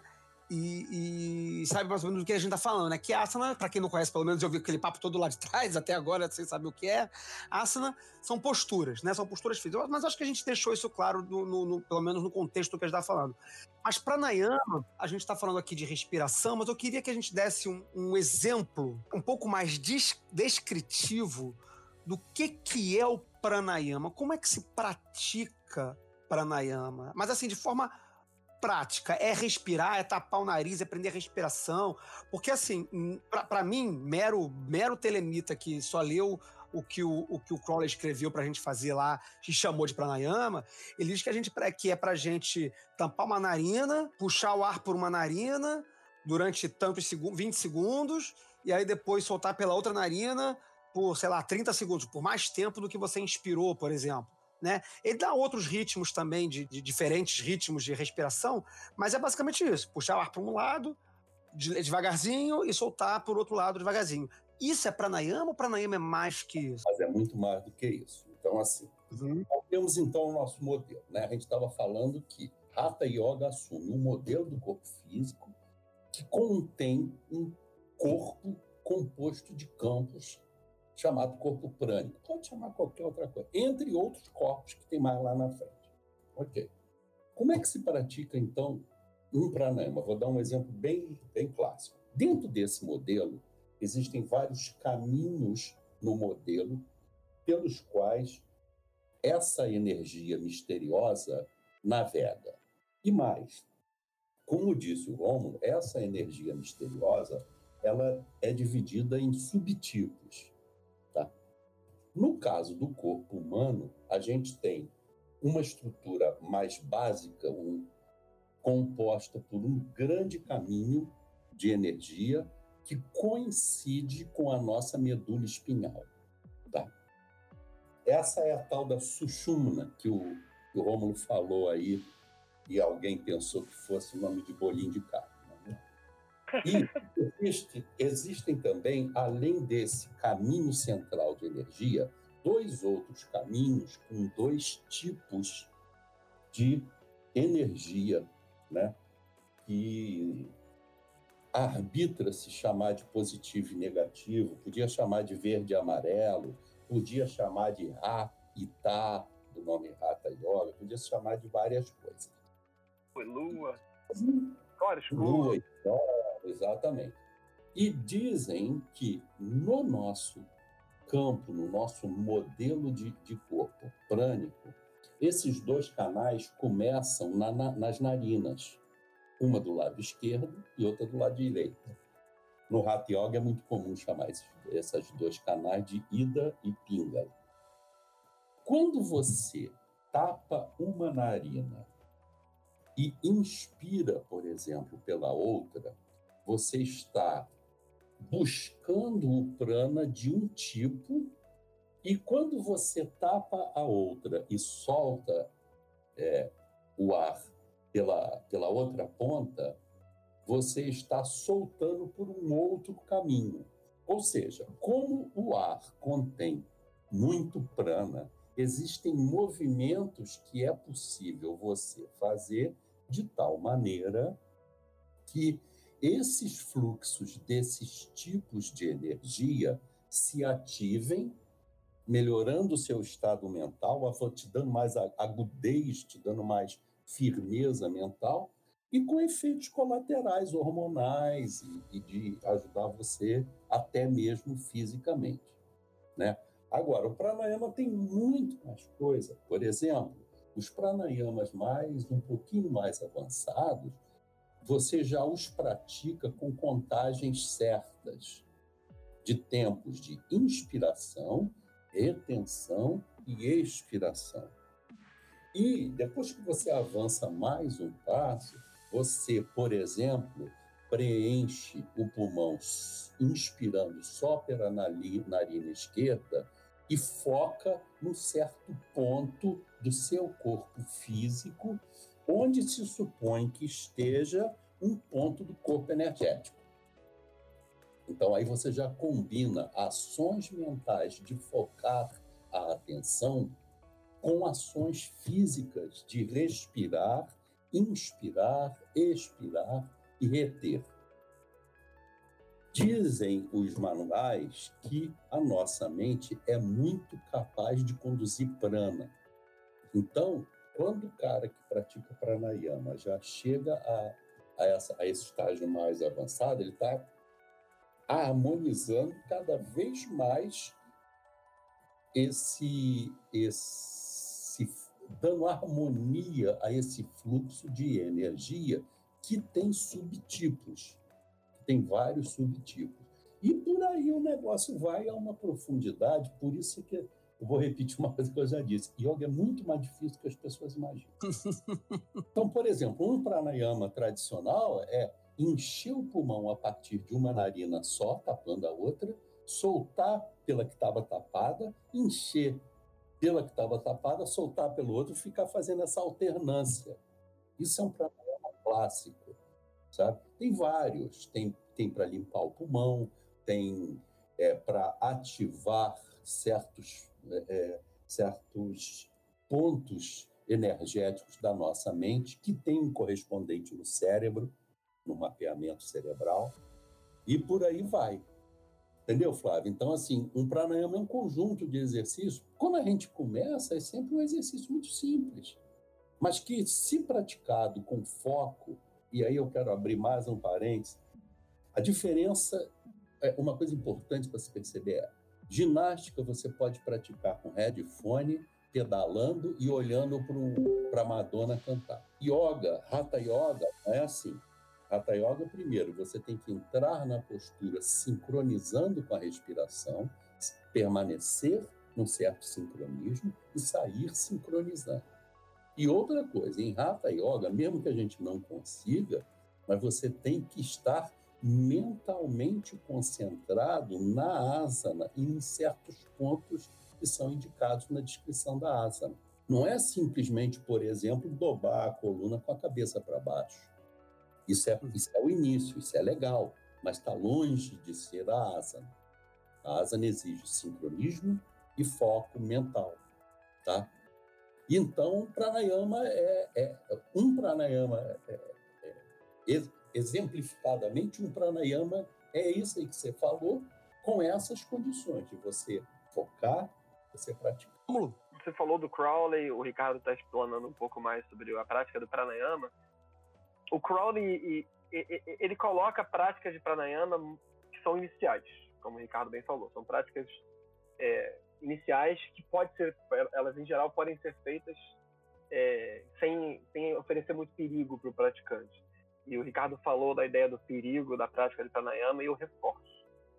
É, pranayama, tradicionalmente, é, é um, um conjunto de práticas que não se pratica sem ter um acompanhamento próximo do guru, da figura do, do instrutor, do mestre. O guru é, quer dizer professor em sânscrito. Então, quando eu falar guru, não ouvintes, por favor, não não achem que eu estou falando exclusivamente de um grande mestre realizado. Não, guru quer dizer professor. Ser um cara pelado, sentado numa pedra lá no. no, no, no não é, se mexer.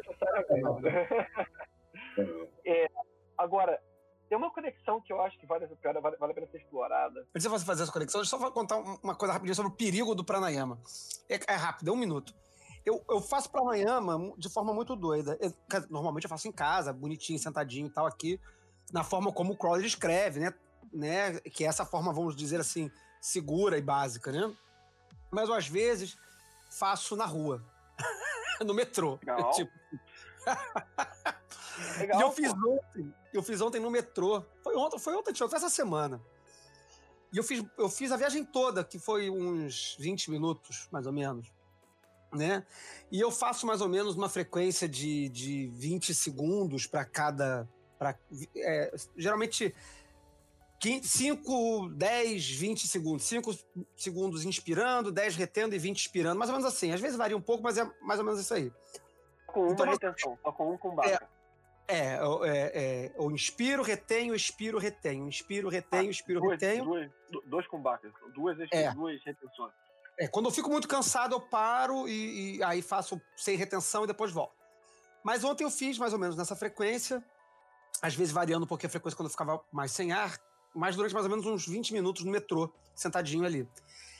Brother, quando eu saí do metrô, eu não lembro se ter acontecido antes de outras práticas que eu já fiz aqui em casa. Eu fiquei variado, alterado, até, sei lá, até jantar. Alterado eu fiquei como? muito. É difícil de descrever, mas uma, uma força mas não uma força no sentido de que eu estava forte, mas uma força é, que estava no meu peito. Sei lá. Uma coisa difícil de descrever. Mas o, interessante é o seguinte: o, o, efeito, mesmo que físico, mesmo que esse efeito seja meramente físico, tá? É porque eu fiquei forçando o pulmão durante 20 minutos. É muito impressionante.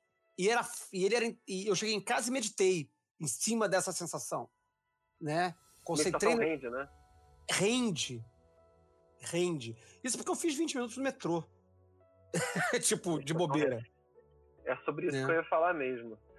Uhum. É, os mestres lá de, de yogis, eles perceberam há muito tempo que ah, existe uma conexão muito íntima entre o vento, né, o ar, a respiração e a mente. Olha só, parece alguma coisa que a gente conhece? O ar e a mente. E o pranayama é usado no começo. Diz-se que a prática de yoga começa quando você começa a praticar pranayama, e não, não asana. É muito uhum. usado justamente para ajudar a controlar a mente. Ah, quando a gente fala de praticar yoga e meditar para controlar a ansiedade, basta praticar pranayama. É um remédio facilíssimo. Eu posso, inclusive, de, de repente no final, é, dar uma prática curta e fácil de pranayama para as pessoas que estão ouvindo, se quiserem é, tentar e testar em casa em algum momento de ansiedade ou de desconforto, ou, enfim, medo, e, e, e elas testarem por elas mesmas se funciona ou se não funciona. Porque é muito palpável, é incrivelmente palpável o resultado das práticas de controle de respiração É, você não precisa fazer 20 minutos. Se você fizer 5 minutos e parar para prestar atenção no, no, antes e no depois, é, é, é, quase, é quase indescritível, como você mesmo falou, é quase indescritível. A, a, o resultado vem muito rápido, muito rápido. Duradouro. E, e, e, então, o duradouro vai depender do praticante, né? Uhum. É, duradouro não quero dizer que durou o dia inteiro, mas é, eu parei a prática, tipo, no metrô, quando, quando levantei para sair da estação, e eu saí, fui ao ponto de ônibus, esperei o ônibus chegar, entrei no ônibus, viajei até aqui em casa, subi, cheguei em casa, meditei. Tipo assim, vamos, vamos dizer que durou uns 40 minutos, no mínimo, essa. Mais, foi mais, foi mais, uma hora no mínimo. Essa sensação comigo, essa. Eu odeio, odeio essa palavra, mas essa energia que estava que havia obtido a partir da, dessa, de uma prática que eu fiz assim, de forma é, sem muito objetivo, tá? Assim, porque eu faço com frequência em casa, mas talvez tenha me, me, dado muita, muita alteração, porque eu fiz justamente fora do ambiente, vamos dizer assim, adequado, né? Eu não estava ajoelhadinho, sentado em posição aqui em casa, fazendo pranayama. Fiz na rua, eu acho que isso, como me botou nesse estado mais alterado, é, na rua, andando, eu senti mais do que quando eu tô aqui em casa, e aí eu termino e vou tomar um banho mais relaxado. Né? Talvez além possa... da prática do pranayama em si, você também estava praticando um foco de meditação ao longo de atividades diversas. E isso uhum. tende a produzir efeitos de, de consciência alterada mesmo. Você não precisa. Testa sem, sem fazer pranayama, testa manter um foco. Isso é uma prática de yoga também. Manter um foco, sei lá, no seu umbigo. Ou colar a língua no céu da boca e só tirar para falar quando for necessário. Fica, sei lá, uma hora do dia, seu dia a dia normal na rua mantendo a atenção permanente na língua no céu da boca. E, e certamente você vai perceber alteração. Ou quando a gente praticou lá com o Ducha no workshop de Luciano, ele fala falando para focar o olhar num ponto específico e ficar ali. Também dá, um, dá uma zoeira. São efeitos de prática de concentração. A gente foca, foca, foca, foca, foca, foca, foca, foca, você focando, focando, focando, focando, focando, fazendo pranayama, porque é impossível fazer sem focar. Uhum. E aí, juntando com o efeito do pranayama, ele vai ser potencializado. Aí, quando a gente pratica em casa, a gente tende a, a automatizar um pouco o processo, não tem nada perturbando a nossa volta. Uhum. Então, ele, ele tende a ser um pouquinho mais automatizado e por incrível que pareça, às vezes fazendo na rua como você fez, você vai ter um resultado mais, mais interessante, desde que é, você consiga, desde que você consiga fazer. Exatamente. Agora, eu queria ilustrar só porque a gente está falando tanto aí que ah, essa prática do que o Crowley sugere é uma prática iniciante, uma prática inicial. Eu queria só dar um, um a, ilustrar o que que o que que seria a prática de pranayama avançada. É, num dos textos que fala sobre pranayama, o próprio Hatha Yoga Pradipika, ele diz que você, quando você conseguir finalmente ficar três horas com retenção de respiração, três horas retendo a respiração, certamente aí você adquire é, pratyahara, eu acho que é a palavra que ele usa, eu posso conferir. É o sucesso do Raja Yoga. É aí que você consegue o sucesso. Três horas Caralho. Isso mesmo, ele fala sobre Pratyahara. Aí, sem falha, você alcança Pratyahara. Então, é só para ter uma ideia do, do, da dimensão do que é a prática do pranayama que a gente está falando. Inicialmente, trabalhar a, a, esse tipo de respiração com retenção contada, você vai ativando esses canais energéticos né? Ida e Pingala, Ida e Pingala, que é o, o Sol e a Lua, o Sol e a Lua, o Sol e a Lua. Estimulando, harmonizando esses canais energéticos com retenções. E, por favor, ouvintes, quando praticar sem um instrutor, pratique retenção apenas da inspiração. Deixa para fazer a retenção da inspiração em outro momento, ou quando você estiver muito seguro da prática.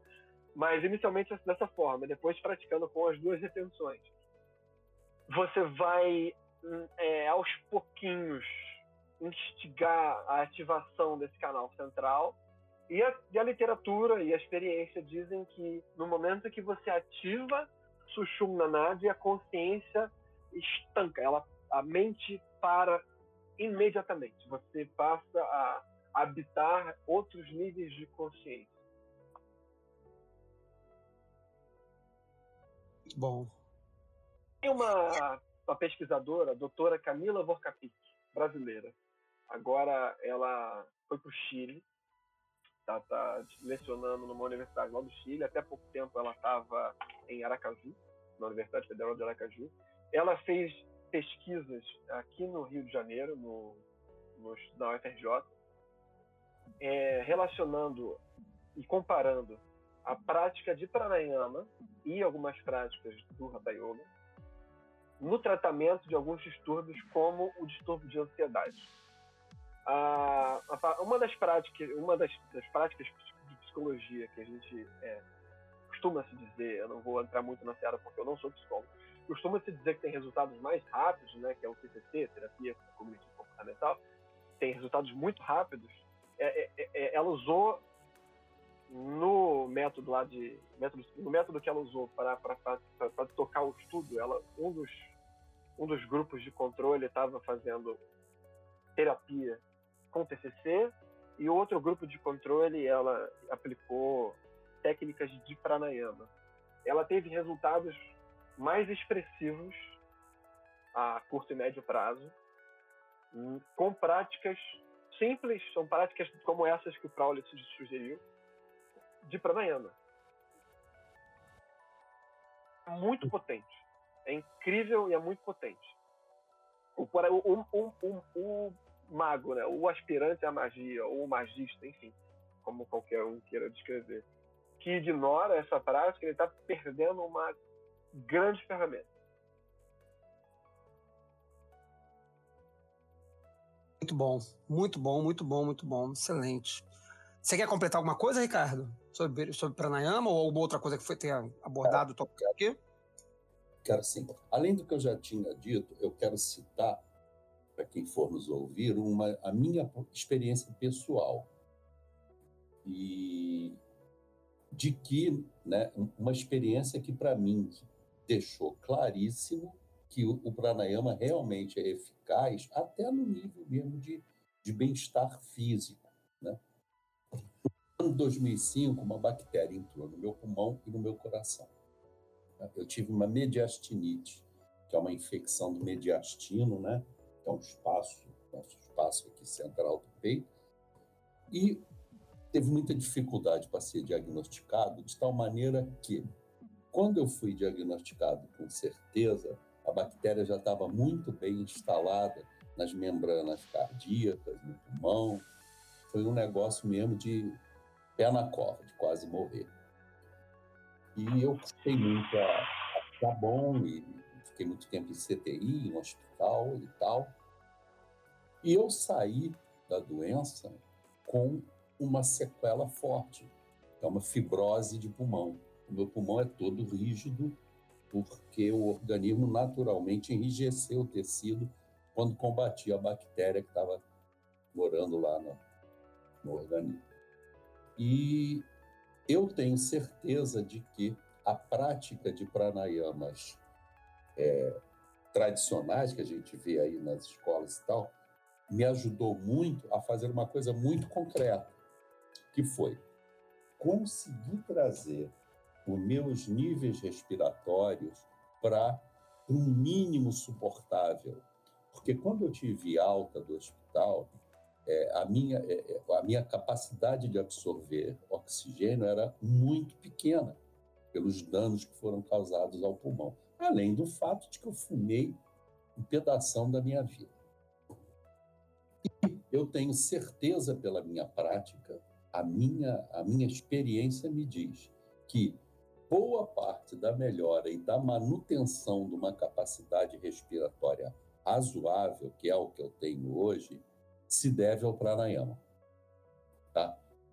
E isso para mim está muito claro, mais claro ainda nos últimos tempos, quando eu tenho relaxado muito com a minha prática, como eu disse a vocês no meio do programa, eu estou numa fase meio de crise e eu também tive uma série de problemas físicos. Não sei se minha filha está olhando aí, mas durante Ela tá online Esse... aqui, ela tá ouvindo. Durante. De coraçãozinho. quase a metade desse ano, eu tive uma crise respiratória fortíssima, que, que, realmente tem sequelas até hoje, está me incomodando, embora eu tenha melhorado bem. O que eu quero passar para o ouvinte é minha experiência pessoal. Eu asseguro que o pranayama, bem dosado, com a orientação de um professor, sim, e com também a atenção ao seu próprio bom senso, porque eu acho que a gente despreza muito o nosso bom senso, sabe? Então, usando um professor, praticando o pranayama e dando atenção ao seu bom senso, ele é uma ferramenta excelente para a saúde e para fins espirituais e para permitir que a gente chegue a um processo meditativo mais avançado. Tá? Então, eu queria deixar esse depoimento pessoal aqui, que eu acho que, que é interessante, sobre pranayama. For I am divided for love's sake, for the chance of union.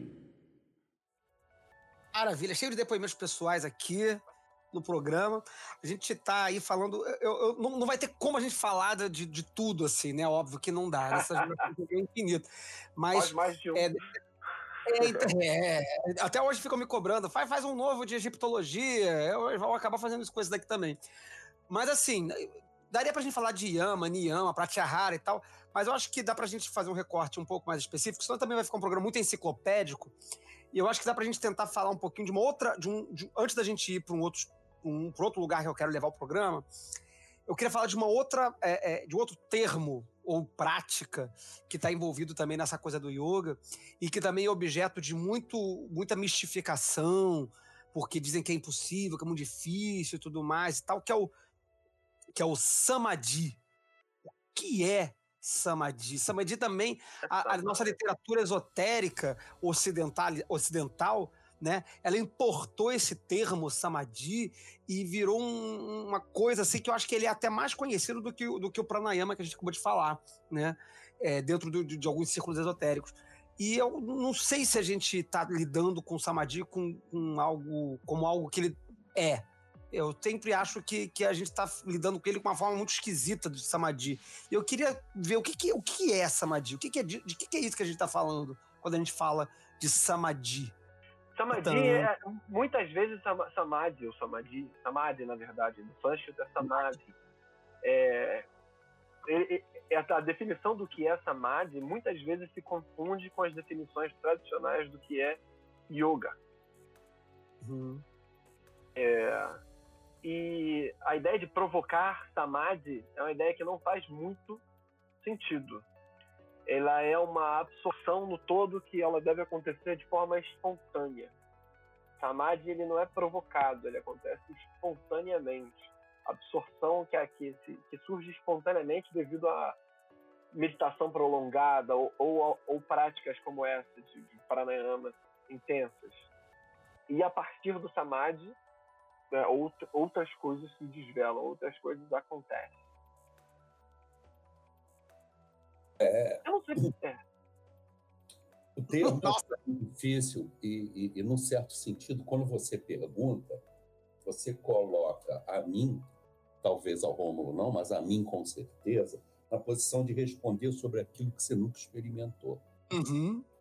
É, eu acho que a gente tem que deixar bem claro isso. Então, assim, existe uma confusão enorme, sim, com relação a, a essa expressão, que pelo menos do ponto de vista de livro, livresco, né?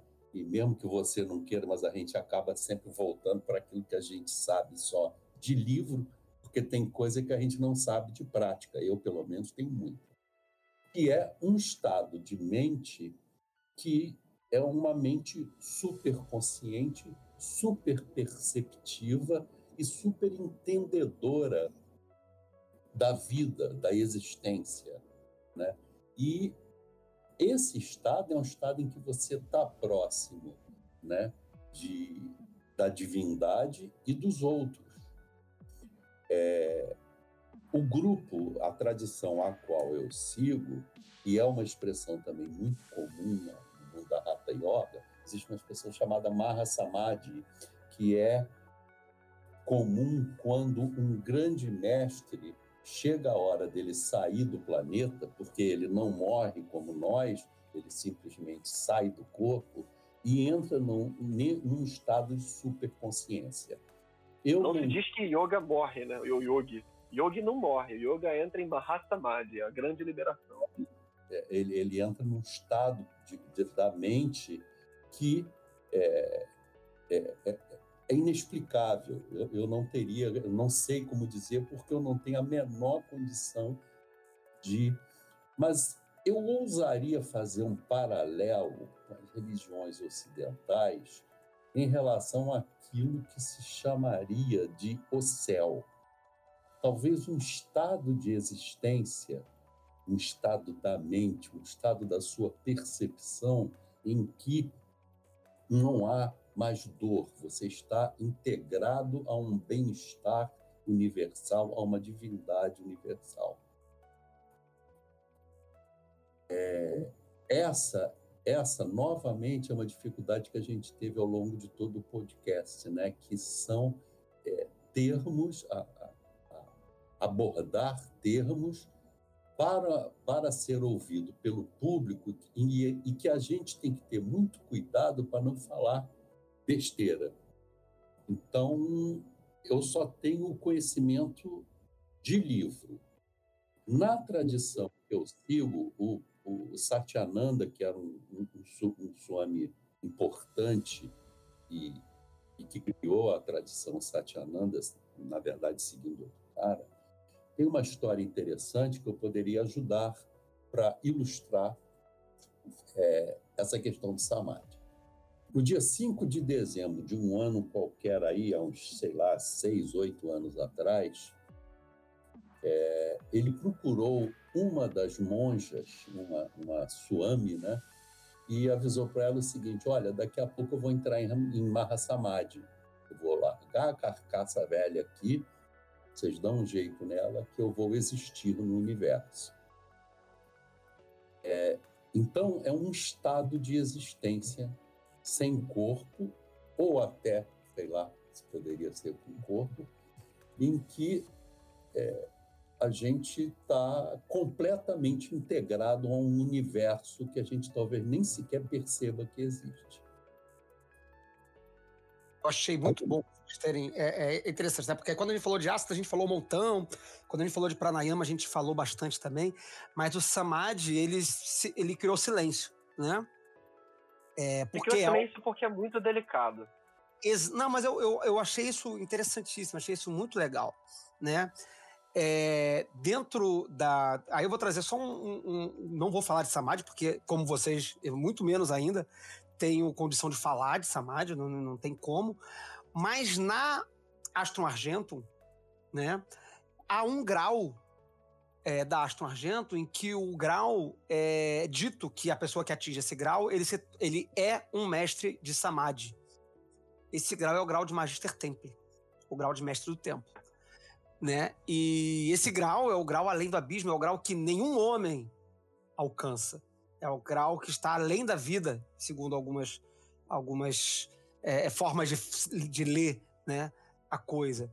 Então eu achei interessante yogis, né? além da vida, além da vida a, a, o link que isso gera, até mesmo na perspectiva é, é, mágica, né, ou na perspectiva do desenvolvimento do adepto e tal, dentro da, dentro da Astro Argento, né, colocar essa figura, essa, essa imagem, esse termo de mestre do Samadhi, Samadhi, né, justamente do grau que está além do abismo, eu acho que conecta muito com isso que vocês não disseram.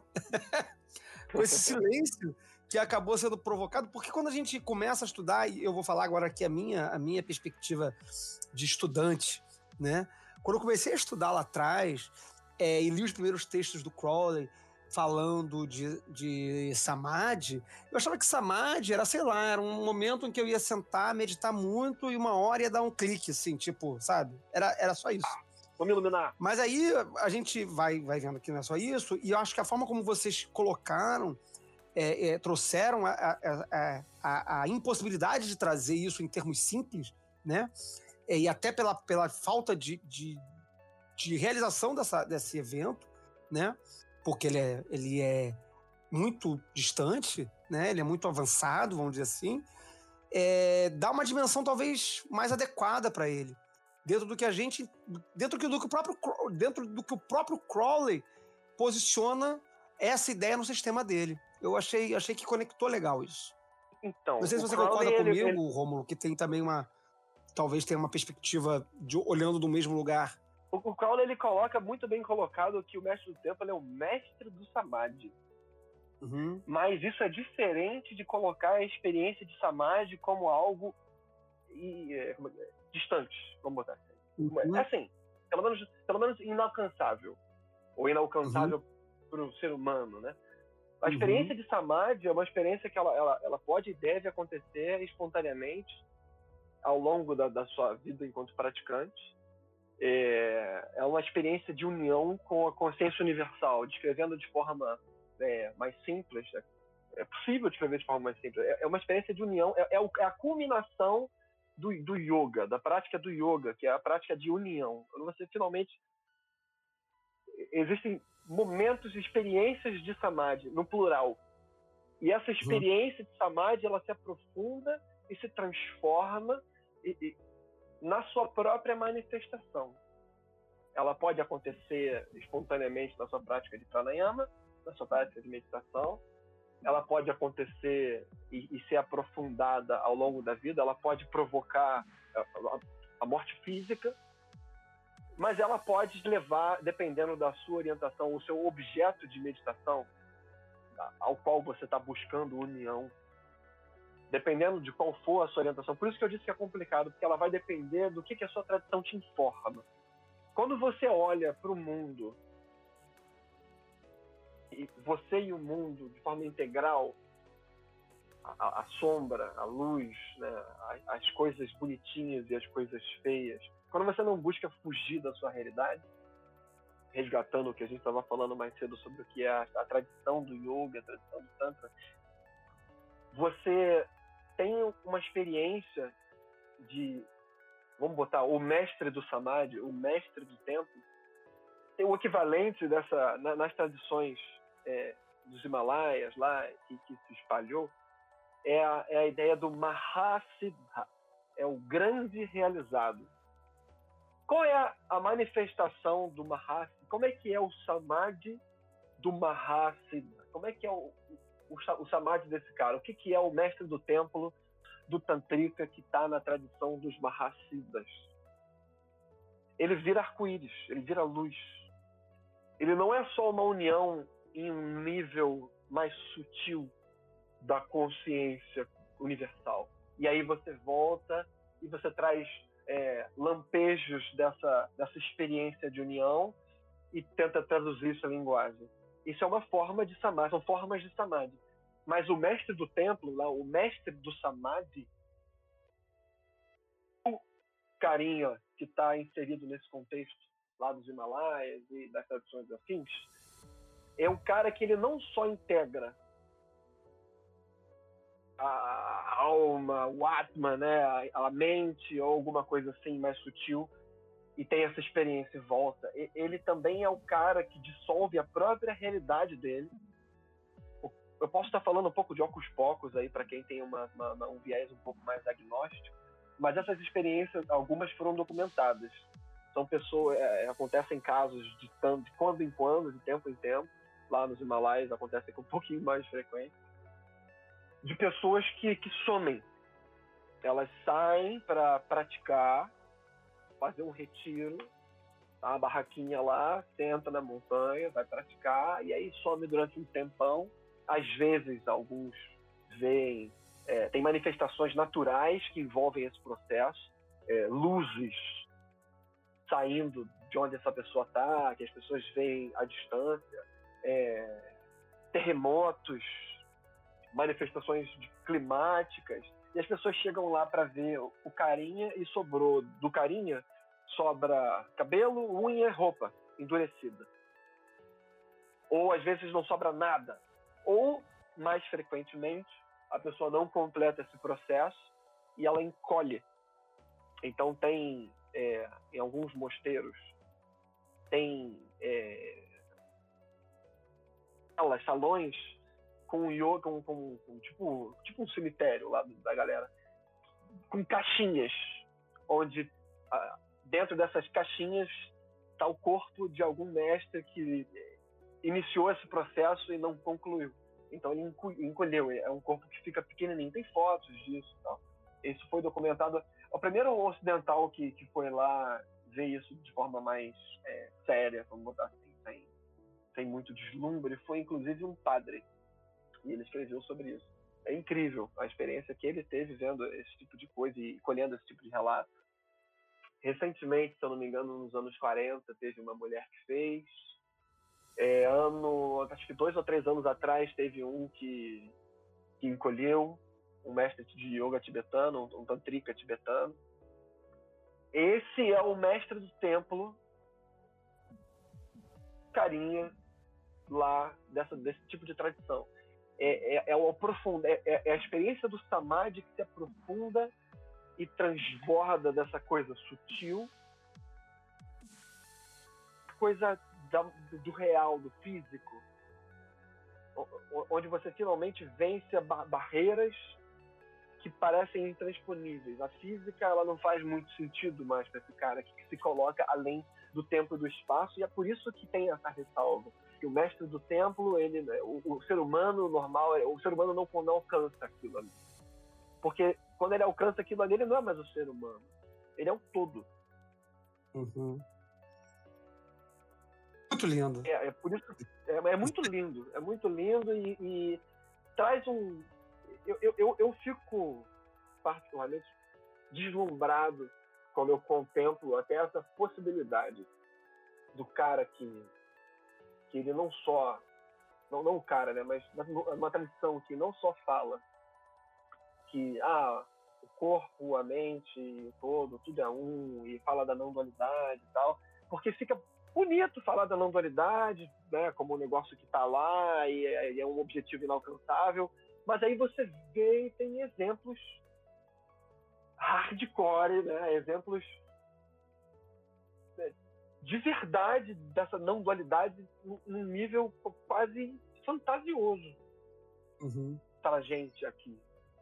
E essa experiência de, de virar arco-íris, virar luz, ela não é exclusiva desse pessoal. O, no, na, na, própria história, na própria história japonesa tem um, um samurai conhecido, Miyamoto Musashi, por exemplo. É, o relato da morte do Miyamoto Musashi é, é extremamente semelhante ao, ao, relato de experiências de, de, de, de Prakashakaya, de, de corpos de luz, do Tibete, sem ter essa tradição no Japão. Dizem que o Miyamoto Musashi estava numa caverna e ele estava em um estágio já de, de prática, que a prática marcial dele transbordou para uma prática espiritual, né? Ele, ele, para, ele passou a fazer retiro, ficava na caverna lá fazendo arte e tal, dedicando a arte ao texto dele. E dizem que quando ele morreu, na verdade ele sumiu, houveram é, manifestações de luzes e terremotos, que é a descrição é, normal, vamos botar, que existe alguma normalidade aí, é a descrição normal de uma realização do, do Maha, do Mahasiddha, do grande realizado que está além do tempo e do espaço, que é o mestre do tempo. Essa tradição, ela não é nova, não é nossa.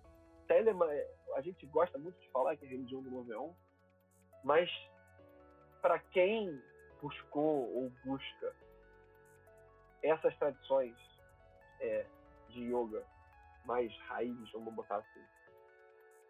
Não é novidade. Nada, nada do que a gente estuda aqui é novidade.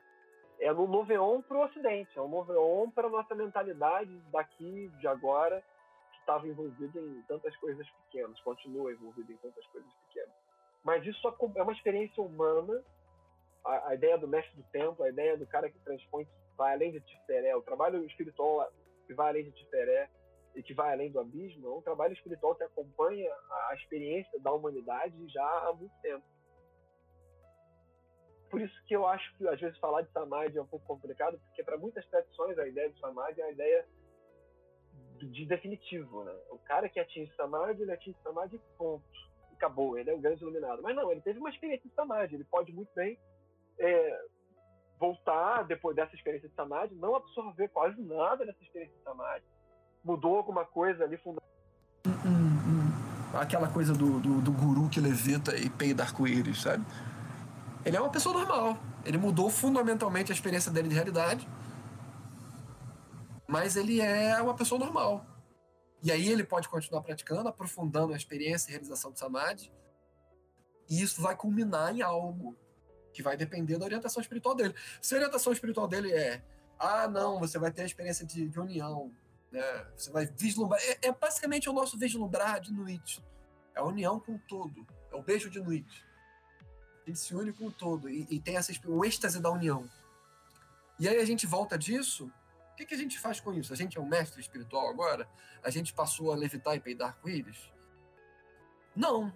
A gente certamente vai carregar mudanças fundamentais coisas vão acontecer, a gente vai é, prosseguir com a nossa vida, certamente de forma um pouco diferente, por causa da experiência, mas, mas não é, não era para ser tão misterioso assim.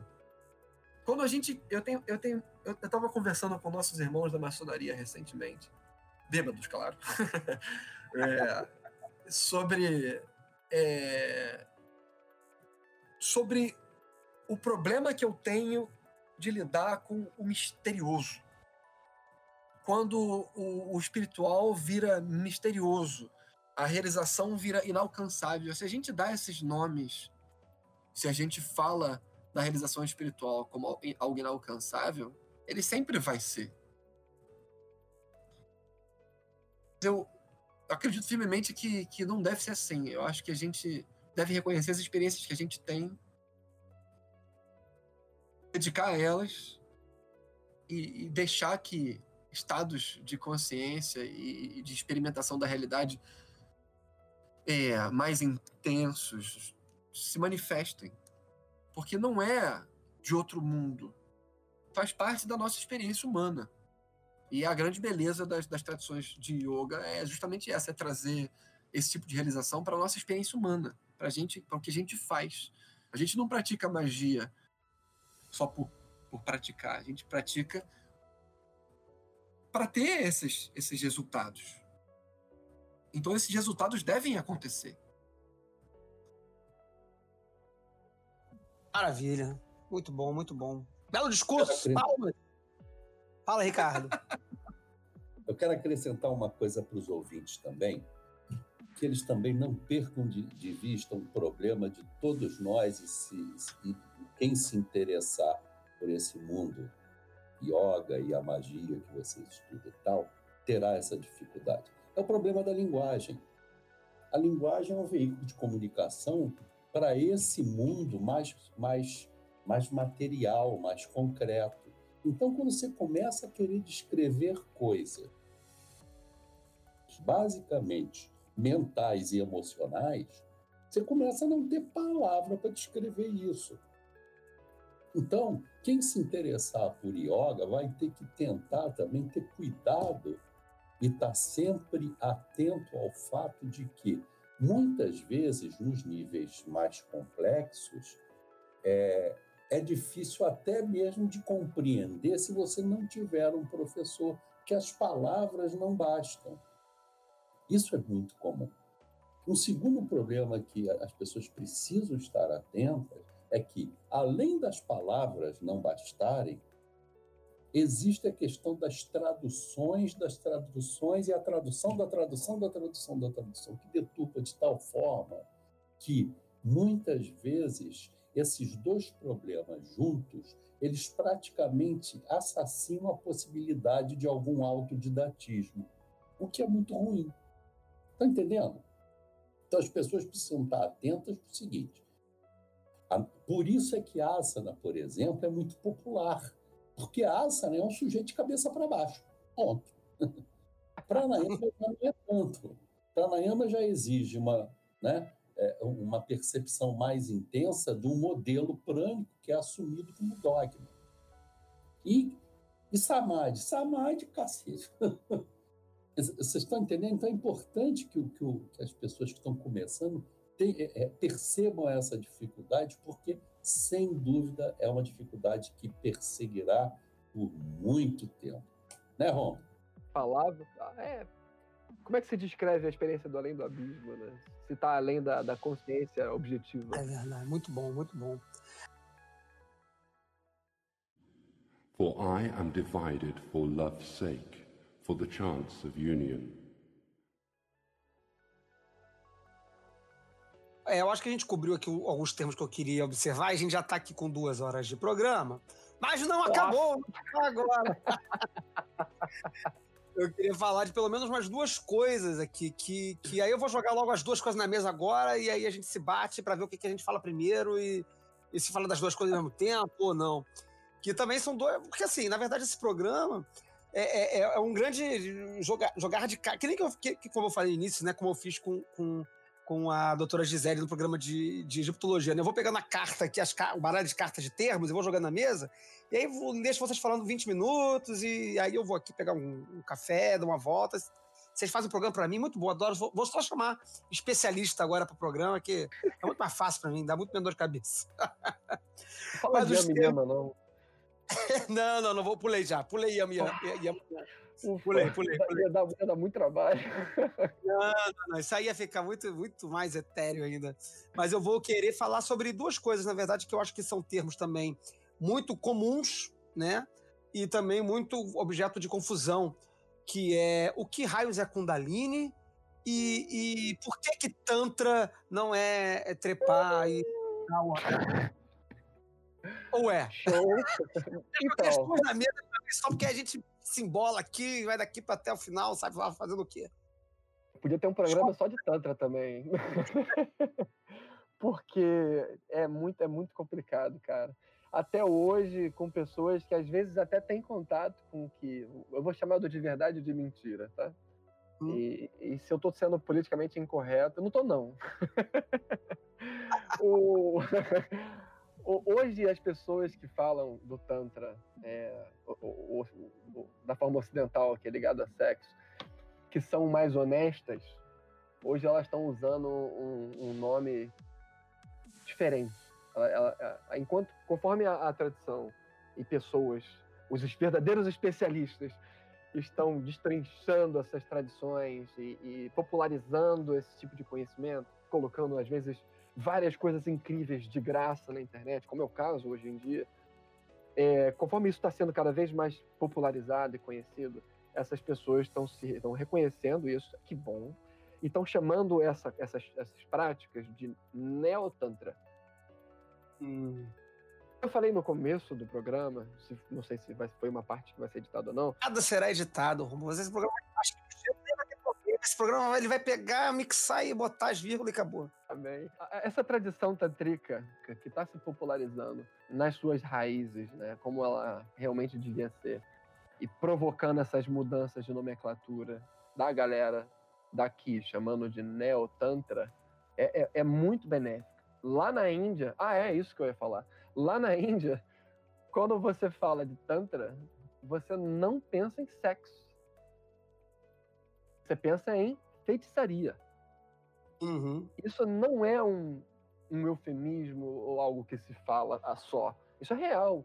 Quando você fala num, em Tantra na Índia, você pensa num cara que está lá num cemitério, num crematório, muitas vezes, normalmente nu, coberto de cinza, segurando um crânio, que é um capal. Esse cara é um capalica, ele é um portador de crânio, na frente de um corpo que está sendo cremado, fazendo prática de feitiçaria. E se você chegar lá, nesse crematório, e paga de bonzão, senta lá perto do cara, e vou meditar aqui, normalmente essas pessoas eles têm formas de testar você que se você tiver de caô, vamos botar assim, você morre. é você morre, morre, morre mesmo. E essas, essas pessoas, é, é, essa, quando você está em determinado, é, você tem uma visão de realidade diferente, assim, uma visão um pouco mais não dual, você está bem próximo da morte, como é, como é a realidade dessas pessoas. Essa ideia de que ah, você provocou a morte de alguém não é uma parada que causa espanto. Ah, eu fiz um negócio, o cara morreu, fazer o quê? Morreu é, é só parte da vida. É, eles não estão preocupados se eles mataram alguém ou não. Então, eles, por exemplo, eles fazem as macumbarias, as feitiçaria maluca, jogam pra cima do cara e o, o cara cai. cai. Cai e apaga. É. E aí a gente vê aqui no Ocidente, fala sobre Tantra, falar que fez uma prática tantrica, não sei o quê, teve um, um estudou com um Tantracharya, e aí a- as amigas olham pra você com aquela cara de hum, você estuda Tantra. e tu tem que ficar desmi- desmistificando e tal, até pra não fazer feio, né? É, depois pra casar desse. Mas você não disse que estava Tantra, então? É porque Tantra é um negócio de ficar segurando o crânio. Se você me tivesse trazendo um crânio, eu- o Tantra. Eu falei, pô, cara, que merda. Aí tu tem que parar pra tentar explicar na situação desconfortável que não era isso o Tantra que você fazia, era outro. e esse Tantra ligado a sexo surgiu, se eu não me engano, nos Estados Unidos. Eu esqueci o nome do amigo. Que estava lá em, em Calcutá, viu aqueles templos da deusa lá, templos de Kali, que tem várias estátuas de Shiva e Shakti transando que representam a união estática, em êxtase, né? A união, a união em êxtase do, do, do, do- Shiva e Shakti, do masculino e feminino, que nada mais é do que o nosso Nuit Hadith, em- com algumas interseções diferentes. Aí esse amigo viu ali e falou: Nossa, vários bagulho de sexo. Chegou na, nos Estados Unidos e fez uma ordem, a primeira, primeira ordem tântrica do Ocidente, não tem nada de tantrismo e, e foi práticas de, sei lá, é, fazer sexo como todo mundo devia fazer, sabe? É, que, é, que, é, que é o sexo dedicado, né? Que é aquela coisa de você estar presente no momento ato sexual e, e- e se envolver com a outra pessoa ao invés de, de bater punheta em corpo alheio. E aí o cara resumiu porra, milhares de anos de tradição que produziu um corpo literário incrível, produziram santos escreveram coisas maravilhosas que são estudadas até hoje de várias formas. Por exemplo, a a Binava Gupta tem tratados é, sobre design, estética. E as pessoas estudam isso até hoje. E esse cara foi o cara, foi o papa da parada. Esse cara uniu tradições tântricas e, e- e- teve milhões de alunos. Ele sumiu, no, no- aí já é lenda, ele sumiu no Mahasamadhi, que com vários alunos, foi todo mundo junto. Quando ele preveu a, ele preveu a invasão, a- as invasões, as ondas de invasão muçulmana. Ele olhou em volta e falou: hum, vai dar ruim por aqui. Nossa, a gente vai sofrer um revés por aqui, então vamos, vamos dar um rolê em outro lugar. Aí foi ele, uma porrada de aluno para as montanhas e ninguém nunca mais viu. Isso é Tantra. Tantra, Tantra veio depois do Patanjali e Tantra veio antes de Hatha Yoga. Tantra, Tantra é. Tem vários Tantras. Tantra pode ser também, como al- alguns amigos insistem, que Tantra é só um livro. Tantra também é nome de livros. São vários Tantras. São livros que dão. Que, que, que deram nome à tradição, na verdade. Porque não são só livros, existe um grande corpo de, da tradição que é oral. O livro sozinho, ele não é nada sem o resto, o complemento oral, que está vivo. É muito triste essa. é, Eu acho mais triste a redução do Tantra ao sexo do que a redução do yoga à atividade física. E quando você reduz o yoga à atividade física, você ainda assim dá uma porta de entrada para posturas e você ainda assim é, produz benefícios espirituais. Quando você reduz o Tantra a sexo, você perverte completamente, mas completamente a prática. Os amigos aqui no Brasil querem saber sobre Tantra. Eu, a primeira coisa que eu falo é, pô, vai para um templo budista tibetano, que você vai entender o que é Tantra. E ninguém entende nada. Porque, porque o, pô, o, templo, no templo budista ninguém está fazendo sexo. No templo budista as pessoas estão sentadas fazendo mantra. E tem guru, né? E ninguém gosta de guru. Quem gosta de guru? Eu, eu, eu gosto quando as pessoas falam, apesar de algumas ressalvas, que Telema é um grande tantra do Ocidente. Isso eu gosto. Que isso eu acho que tem tudo a ver. Mas o Tantra, é, como sexo, é, é muito triste. Nada a acrescentar. Eu vou repetir papagaiamente, conhece esse advérbio? Papagaiamente. papagaiamente o que o meu professor, Swami Agorananda, da, da tradição Satyananda, diz sobre essa questão Tantra e sexo. Sim, existem rituais envolvendo sexo no Tantra, mas Tantra não é sexo. E eu vou voltar a uma crítica que eu fiz no início, que é a nossa mania ocidental de transformar tudo em business. Ora, uhum. o que vem do Tantra para o Ocidente é furum fum fum. E é, e é isso. E no, os norte-americanos, muito rápido. Se você entrar, por exemplo, na Amazon e você fizer uma, uma pesquisa, ou mesmo no Google, mas na Amazon, sobre com a palavra Tantra, os primeiros 50 coisas que virão são manuais de posições sexuais, de aumento de duração de orgasmo, né? Até porque isso é feito dentro dessa ótica de que o sexo é uma competição, entendeu? Eu sou bom de cama, eu tenho três medalhas de, de prata e duas de bronze, tá entendendo? Essa é a visão ocidental. Business é business, negócio. Então o Tantra, tendo o sexo como parte dos seus rituais, não teria como escapar da nossa visão ocidental e principalmente da, dos norte-americanos que são bons em ganhar dinheiro. Costumo dizer que o capitalismo ganha dinheiro até vendendo a obra de Marx, que seria um parado. Mas não é, entendeu? Então, a questão do Tantra, para mim, é essa. O Rômulo tem razão, eu acho, eu acho que é, é uma infelicidade, mas é aquela coisa, né? É isso, é, é assim que eles fazem. As pessoas que se interessarem mais vão acabar percebendo que o Tantra, na verdade, é uma grande tradição e que muitos dos, dos estudiosos afirmam que é a que melhor se aplica a essa era dura que nós estamos vivendo. Né? O hinduísmo tem né, os ciclos e as eras, e nós estamos numa das eras muito duras, a chamada né, Kali Yuga, né, a era do, do ferro e tal. E ele sempre é, é comum né, se dizer que o, o Tantra é para essa época Olha, eu acho que Hatha Yoga, como uma das filhas diletas do Tantra, é para essa época sim, uhum. sabe? E é isso. Endosso o que o, que o Rômulo disse, acho que está tá, tá havendo uma visão muito infeliz, mas que é a visão da nossa sociedade, do nosso tempo.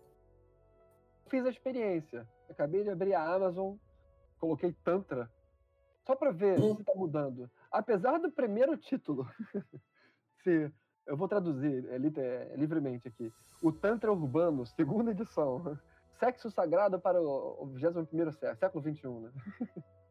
apesar do primeiro hit ser o Tantra Urbano e o segundo hit ser o, o Tantra do Osho, o terceiro hit tem um autor bom, aí no terceiro já veio um autor bom. O terceiro foi de verdade, cara. Eu fiquei feliz. Olha, o terceiro hit já é um, uma, inclusive uma puta obra. O Tantra é. Iluminado. É uma obra do, do, do acadêmico, do, do, do, Christopher Wallace. Ele é um PhD. O Christopher Wallace é hoje é um, é um dos grandes divulgadores das tradições tântricas, da tradição tântrica, principalmente a, que é, é especialista, que é o, que é o da Kashmir e ele escreveu essa obra maravilhosa chamada Tantra Iluminado, que está vendendo muito e está divulgando demais a, a, história, a filosofia e um pouco da prática dessa, dessa tradição que é, ela é atemporal, ela muitos autores falam o que o Ricardo falou, que ela é perfeita para os tempos modernos, mas eu acho que ela é perfeita para todos os tempos. Assim, é, é uma tradição perene que acontece já há muito tempo, vai continuar acontecendo. E tá aí, tá disponível, tá em audiobook, tá em livro, traduziram já para o português, o pessoal lá de São Paulo já traduziu essa obra para português. Cada vez mais divulgado coisas legais de Tantra. Infelizmente, o, o quinto, o quarto e o sexto, o quinto, o quarto, é, o quinto e o sexto hits não são muito legais. Aí volta pro. pro, pro, pro... Tanto é. os acima de 35 anos e não encontrei nada. Fiquei muito triste. maravilha, maravilha. Nosso vocabulário aqui, a palavra final é Kundalini. Meu Deus. Mas fala rápido que a gente já tá com o cacetão de tempo. Mentira. Difícil falar rápido, cara, porque é, é que nem chácara. Cada tradição fala de um jeito, bicho. É tipo. Kundalini. Primeiro que ela pode ser vista como uma deusa, né? Uma, uma- manifestação da deusa ou um nome da deusa, Kundalini.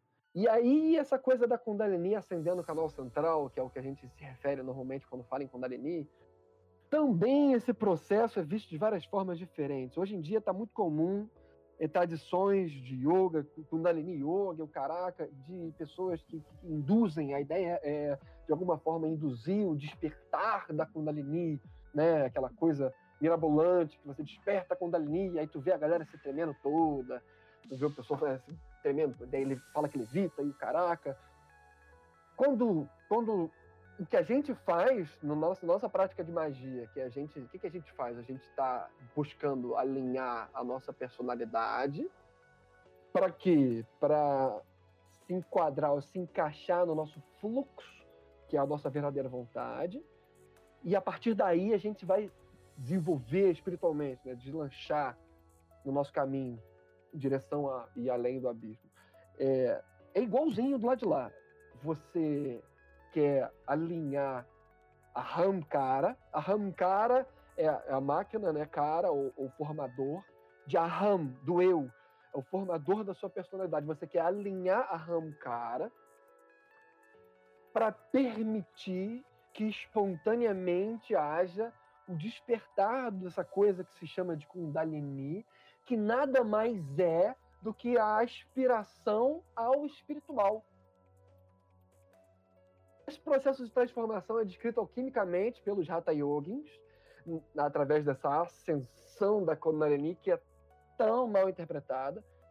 Só que mesmo dentro dessas tradições de Hatha Yoga, dependendo da- da- do grupo, da linhagem, enfim, vai variar. Tem gente que vai dizer que ela vai surgir da base da coluna e vai ascender a- até o, o- o topo da cabeça e além. Tem gente que vai dizer que ela vai ascender até o topo da cabeça, descer e repousar no coração.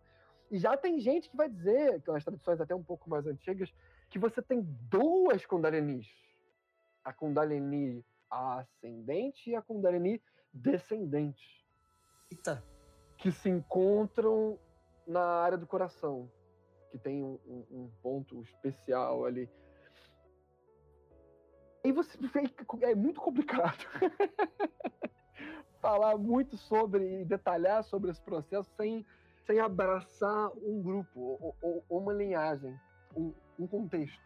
Eu aprendi ah, o contexto que eu pratiquei e estudei é, é, é o contexto que trabalha essa coisa do descendente com o ascendente, que é um contexto que se alinha, graças a, a tudo aí, a minha prática de magia, porque é o que eu estou inserido hoje, e, e- e- essas, essas duas experiências estão sempre uma alimentando a outra. Minha, minha experiência do Tantra está sempre andando de mão dada com a minha experiência da magia.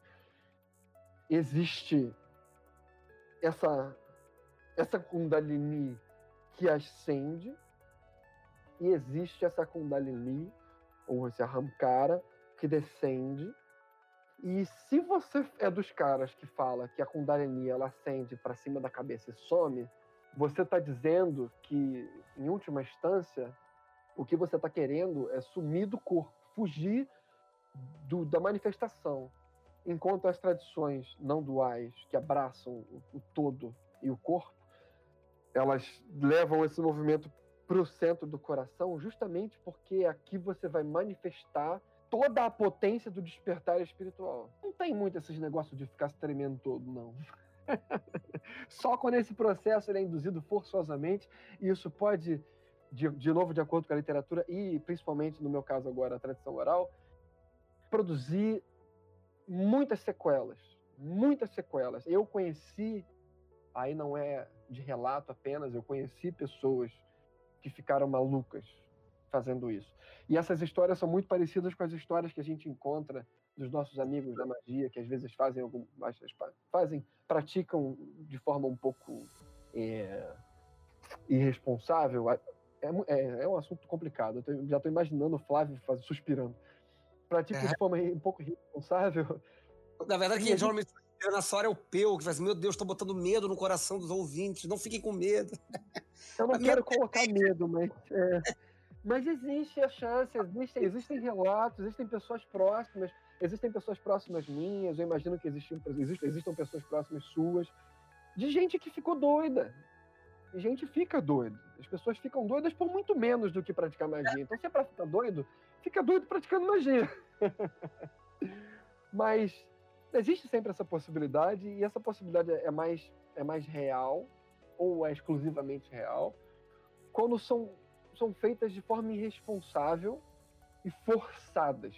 Por exemplo, se você faz a prática de pranayama e não escuta alguns avisos, por exemplo, o aviso que é um dos mais importantes da prática de pranayama, que é uma das grandes práticas para facilitar a ascensão da Kundalini, quando você estiver fazendo esforço, você para. Normalmente aqui a gente tende a ver o, a glorificar o, o Crowley fala isso. Amém.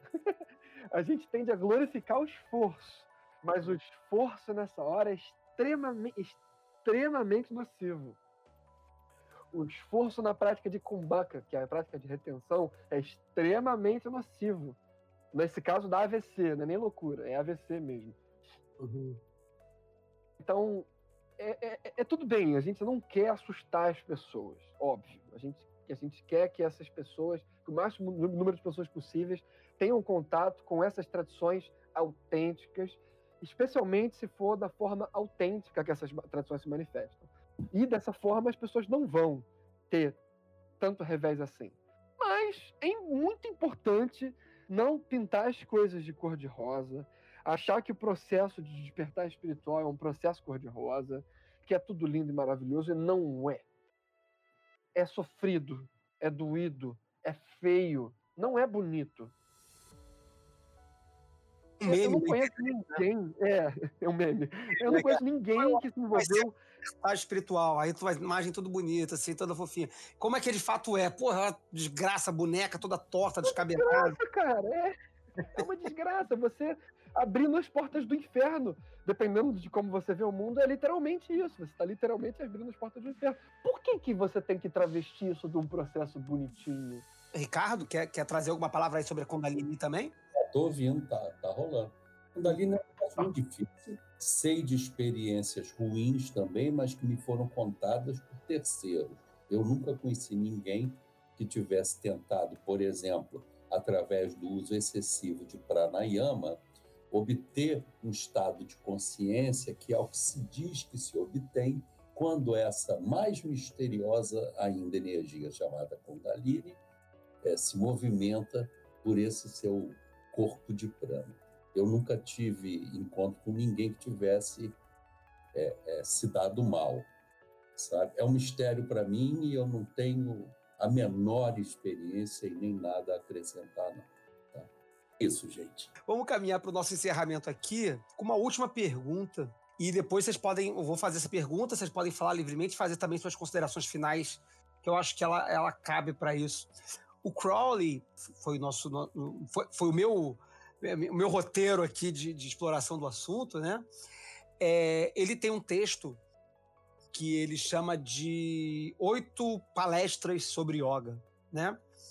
E ele divide em, em- em quatro textos, é, em dois grupos de quatro textos curtos, né? E no primeiro desses textos, ele bate numa tecla, cada, a, a cada parágrafo praticamente, ele resume dizendo que yoga significa união. Aí depois ele fala, fala, fala, fala, fala, fala, depois ele diz de novo: yoga significa união. Aí depois ele fala, fala, fala mais um pouquinho: yoga significa união. Minha pergunta para vocês, aí agora eu vou querer começar com o Ricardo, ao invés do Romulo, porque o Romulo já tá com cheat nesse, nesse assunto. Eu vou querer começar com o Ricardo. Se ele concorda com o Crowley, é, yoga, Ricardo, significa união? Significa união. É, yoga, em seu último objetivo mais nobre, significa, então, conhecer a si mesmo, e ao conhecer a si mesmo, você se une a um universo onde estão divindades e outros seres. É interessante que eu sempre, logo que eu comecei a tentar estudar essas coisas, eu tinha muito medo de que, se isso fosse verdade, eu perderia a minha identidade. Existe uma coisa que os ouvintes em geral pensam, que eu fui convencido por um professor que não é isso, que é se dissolver no oceano e se transformar num não ser, num, num ser sem identidade. E não é exatamente isso, mas sim a, a, o conceito final da yoga, é, para onde todas as práticas se destinam, é a união. É a união com a divindade. E usando muito o processo meditativo, ou melhor dizendo, o estado mental que a gente chama de meditação. Meditação é um estado da mente. Né? Eu concordo sim. Eu não conheço o Froley, não, eu sei quem é, mas não, não tenho o estudo que vocês têm da parte de magia, mas é Concordovski. e você, Romulo? Eu, eu lembro que né, quando a gente estava conversando sobre Samadhi, eu cheguei a hum. comentar que a, a ideia do que é yoga, ela se confunde com a ideia do que é Samadhi. Porque é isso, yoga é união. Até etimologicamente, né, a gente falou no começo do programa, da, da raiz da palavra yud, ela significa exatamente isso, unir. Tá correto, yoga é união. Tem algumas definições de vários textos aí, e, e, e muitos dizem algo muito semelhante. Por exemplo, no Linga Purana, que é um, não é um tantra, é um texto muito recente, tem uma definição de yoga. Ele diz a palavra yoga denota nirvana, o nível de Shiva. Outro diz yoga é, a, é, é, é, o estado de. Como é que é? Unicidade, oneness. Como é que você traduz oneness? Unicidade. Uni, é, é o estado de. É, é, a unicidade de algo com outro algo. Ou é a, identidade, é, é, é a realização da identidade com aquilo. Isso é uhum. é yoga. É uni, o, o Crowley tá on point ali. Yoga é união. E ele repetir isso várias e várias vezes, é, eu acho de muito bom tom. Porque hum. algumas verdades a gente. É muito fácil da gente é, perder de vista. Especialmente quando o conjunto do que a gente chama de yoga normalmente se traduz em conjuntos de práticas. E quando você o tempo todo fica apizinhando ali, espetando, qual é o objetivo dessas práticas? Você ajuda o praticante a não perder de vista isso ele ajuda o praticante a, quando ele está fazendo o asana, ele não está pensando que ele está fazendo o asana porque ele quer só controlar o corpo. Ele está fazendo o asana porque essa prática não é o conjunto de práticas. O objetivo dessa prática, aí sentar ali, ficar a bunda quietinha, quieta uma hora, é união. Qualquer uma dessas práticas tem o potencial para te levar ao samadhi. Qualquer uma delas. Por isso são braços e não escadinha do yoga. Não é primeiro asana, depois pranayama. Muitos falam isso, que é, é didático isso. Primeiro você pratica asana, depois pratica pranayama, tá, tá, tá, tá, e até você chegar a samadhi. Você não pratica samadhi, samadhi acontece. Mas cada um desses braços, ele tem o potencial para yoga, para levar e, e despertar espontaneamente a experiência de samadhi. Eu acho de muito bom tom Crowley insistir em cada momento, em cada oportunidade, que yoga é união. Gente, maravilhoso. Acho que estamos com duas horas e meia cravado de programa. Vai ser o nosso, um dos maiores programas do podcast, mas acho que a gente, cara, assim, claro que tem, acho que tem muita coisa para falar, porque o assunto é vasto, o vocabulário é imenso, é um vocabulário que, que cada vez que a gente entra, abre mais vocabulário, abre mais palavra, abre mais mitologia, abre mais cosmogonia, abre mais cosmo... é, é infinito, né? É, de repente a gente faz um segundo programa abordando outras coisas, assim. Mas eu acho que foi, porra, eu acho que foi incrível. Então eu vou, vou perguntar aí, Rômulo, e aí, curtiu? Pode fazer suas palavras finais aí. Palavras e, finais. E depois eu passo a palavra para o Ricardo. Bom bebê, da hora, tempo ainda. Cara, e caras, né? Todos, todos os amigos aí que, queridos que estão nos ouvindo. Eu vou mais uma vez é, insistir que eu não sou, de forma alguma, um especialista. assim, nem de longe. Eu, na verdade, é, me esbaldo no trabalho dos especialistas, né? Tem pessoas incríveis hoje em dia fazendo e, e produzindo coisas incríveis ajudando a divulgar esse mundo que é o Tantra, essas tradições tantricas, essas tradições Hatha Yogas. Essas pessoas merecem esse título, merecem destaque, merecem pesquisa. E se existe qualquer interesse nesse assunto, existe interesse em yoga, primeiro, não tenham medo de praticar o yoga de Ipanema. Faz bem. Eu estou usando a terminologia, vou, vou adotar, tá, Ricardo? Yoga de Ipanema. Faz bem. faz muito bem. Pratica o yoga de Ipanema.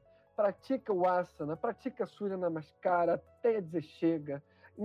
Traz isso para a tua prática mágica porque o, o, magista ele, ele tende a, a, deixar o corpo um pouco de lado. A gente tem tanta prática de projeção, né, de prática astral, de, de fazer é, sinais só e visualizar coisas, sempre tudo muito para fora e a gente deixa o corpo de lado, como, como se ele não fosse parte integral desse processo. Então, traz essa prática para a sua vida mágica, para a sua vida espiritual, nem que seja você se alongar, se alonga antes de fazer o seu hash, seu liber hash, antes de fazer o seu, é, o seu ritual do menor pentagrama. Faz um alongamento, desperta essa inteligência que está no corpo. O Crowley usa métodos, às vezes, é, assustadores, né? Ele se corta para despertar algumas inteligências do corpo. Útil, eu, já fiz, faço e é bom, mas mas existem outras formas de despertar inteligências do corpo que a gente deixa dormente. A gente, quantas vezes a gente se preocupa com o nosso pé, com o nosso joelho, a nossa canela, só quando tá doendo, né? Mas ele tá ali e ele faz parte da nossa vida. Enquanto a gente deixa de olhar para ele, a gente nunca vai experimentar a nossa vida é, integralmente. E quando você pratica yoga, você pratica com o seu pé, você pratica com a pontinha do seu dedo, você pratica com o seu olhar, com a posição da sua língua, com travas de musculatura que a gente não entende muito bem porque a gente não está acostumado a usar. Então, eu acho que o, a nossa tradição ocidental só tem a ganhar com essa aproximação do yoga. E, e, e com isso, Crowley foi muito feliz de fazer e sugerir essa aproximação para gente. Essas foram minhas considerações finais. Queria não deixar o pessoal com medo. muito obrigado, Romulo, muito obrigado. Ricardo Falcão. É, enfim, Ricardo, fizemos o programa. Você está satisfeito? Conseguimos falar sobre o que a gente pretendia, sobre o que você queria trazer para gente?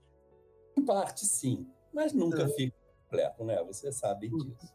Sim, mas claro, claro. Legal. Se, se, teve, se tiver utilidade para alguém, é, isso é clichê, mas é verdade, é, eu já, já vou ficar recompensado. Acho que a mensagem final é: yoga não é fácil como é vendido por aí, mas se você quiser praticar, os frutos são saborosíssimos. E é isso. Obrigado pela oportunidade de dar algumas opiniões aqui.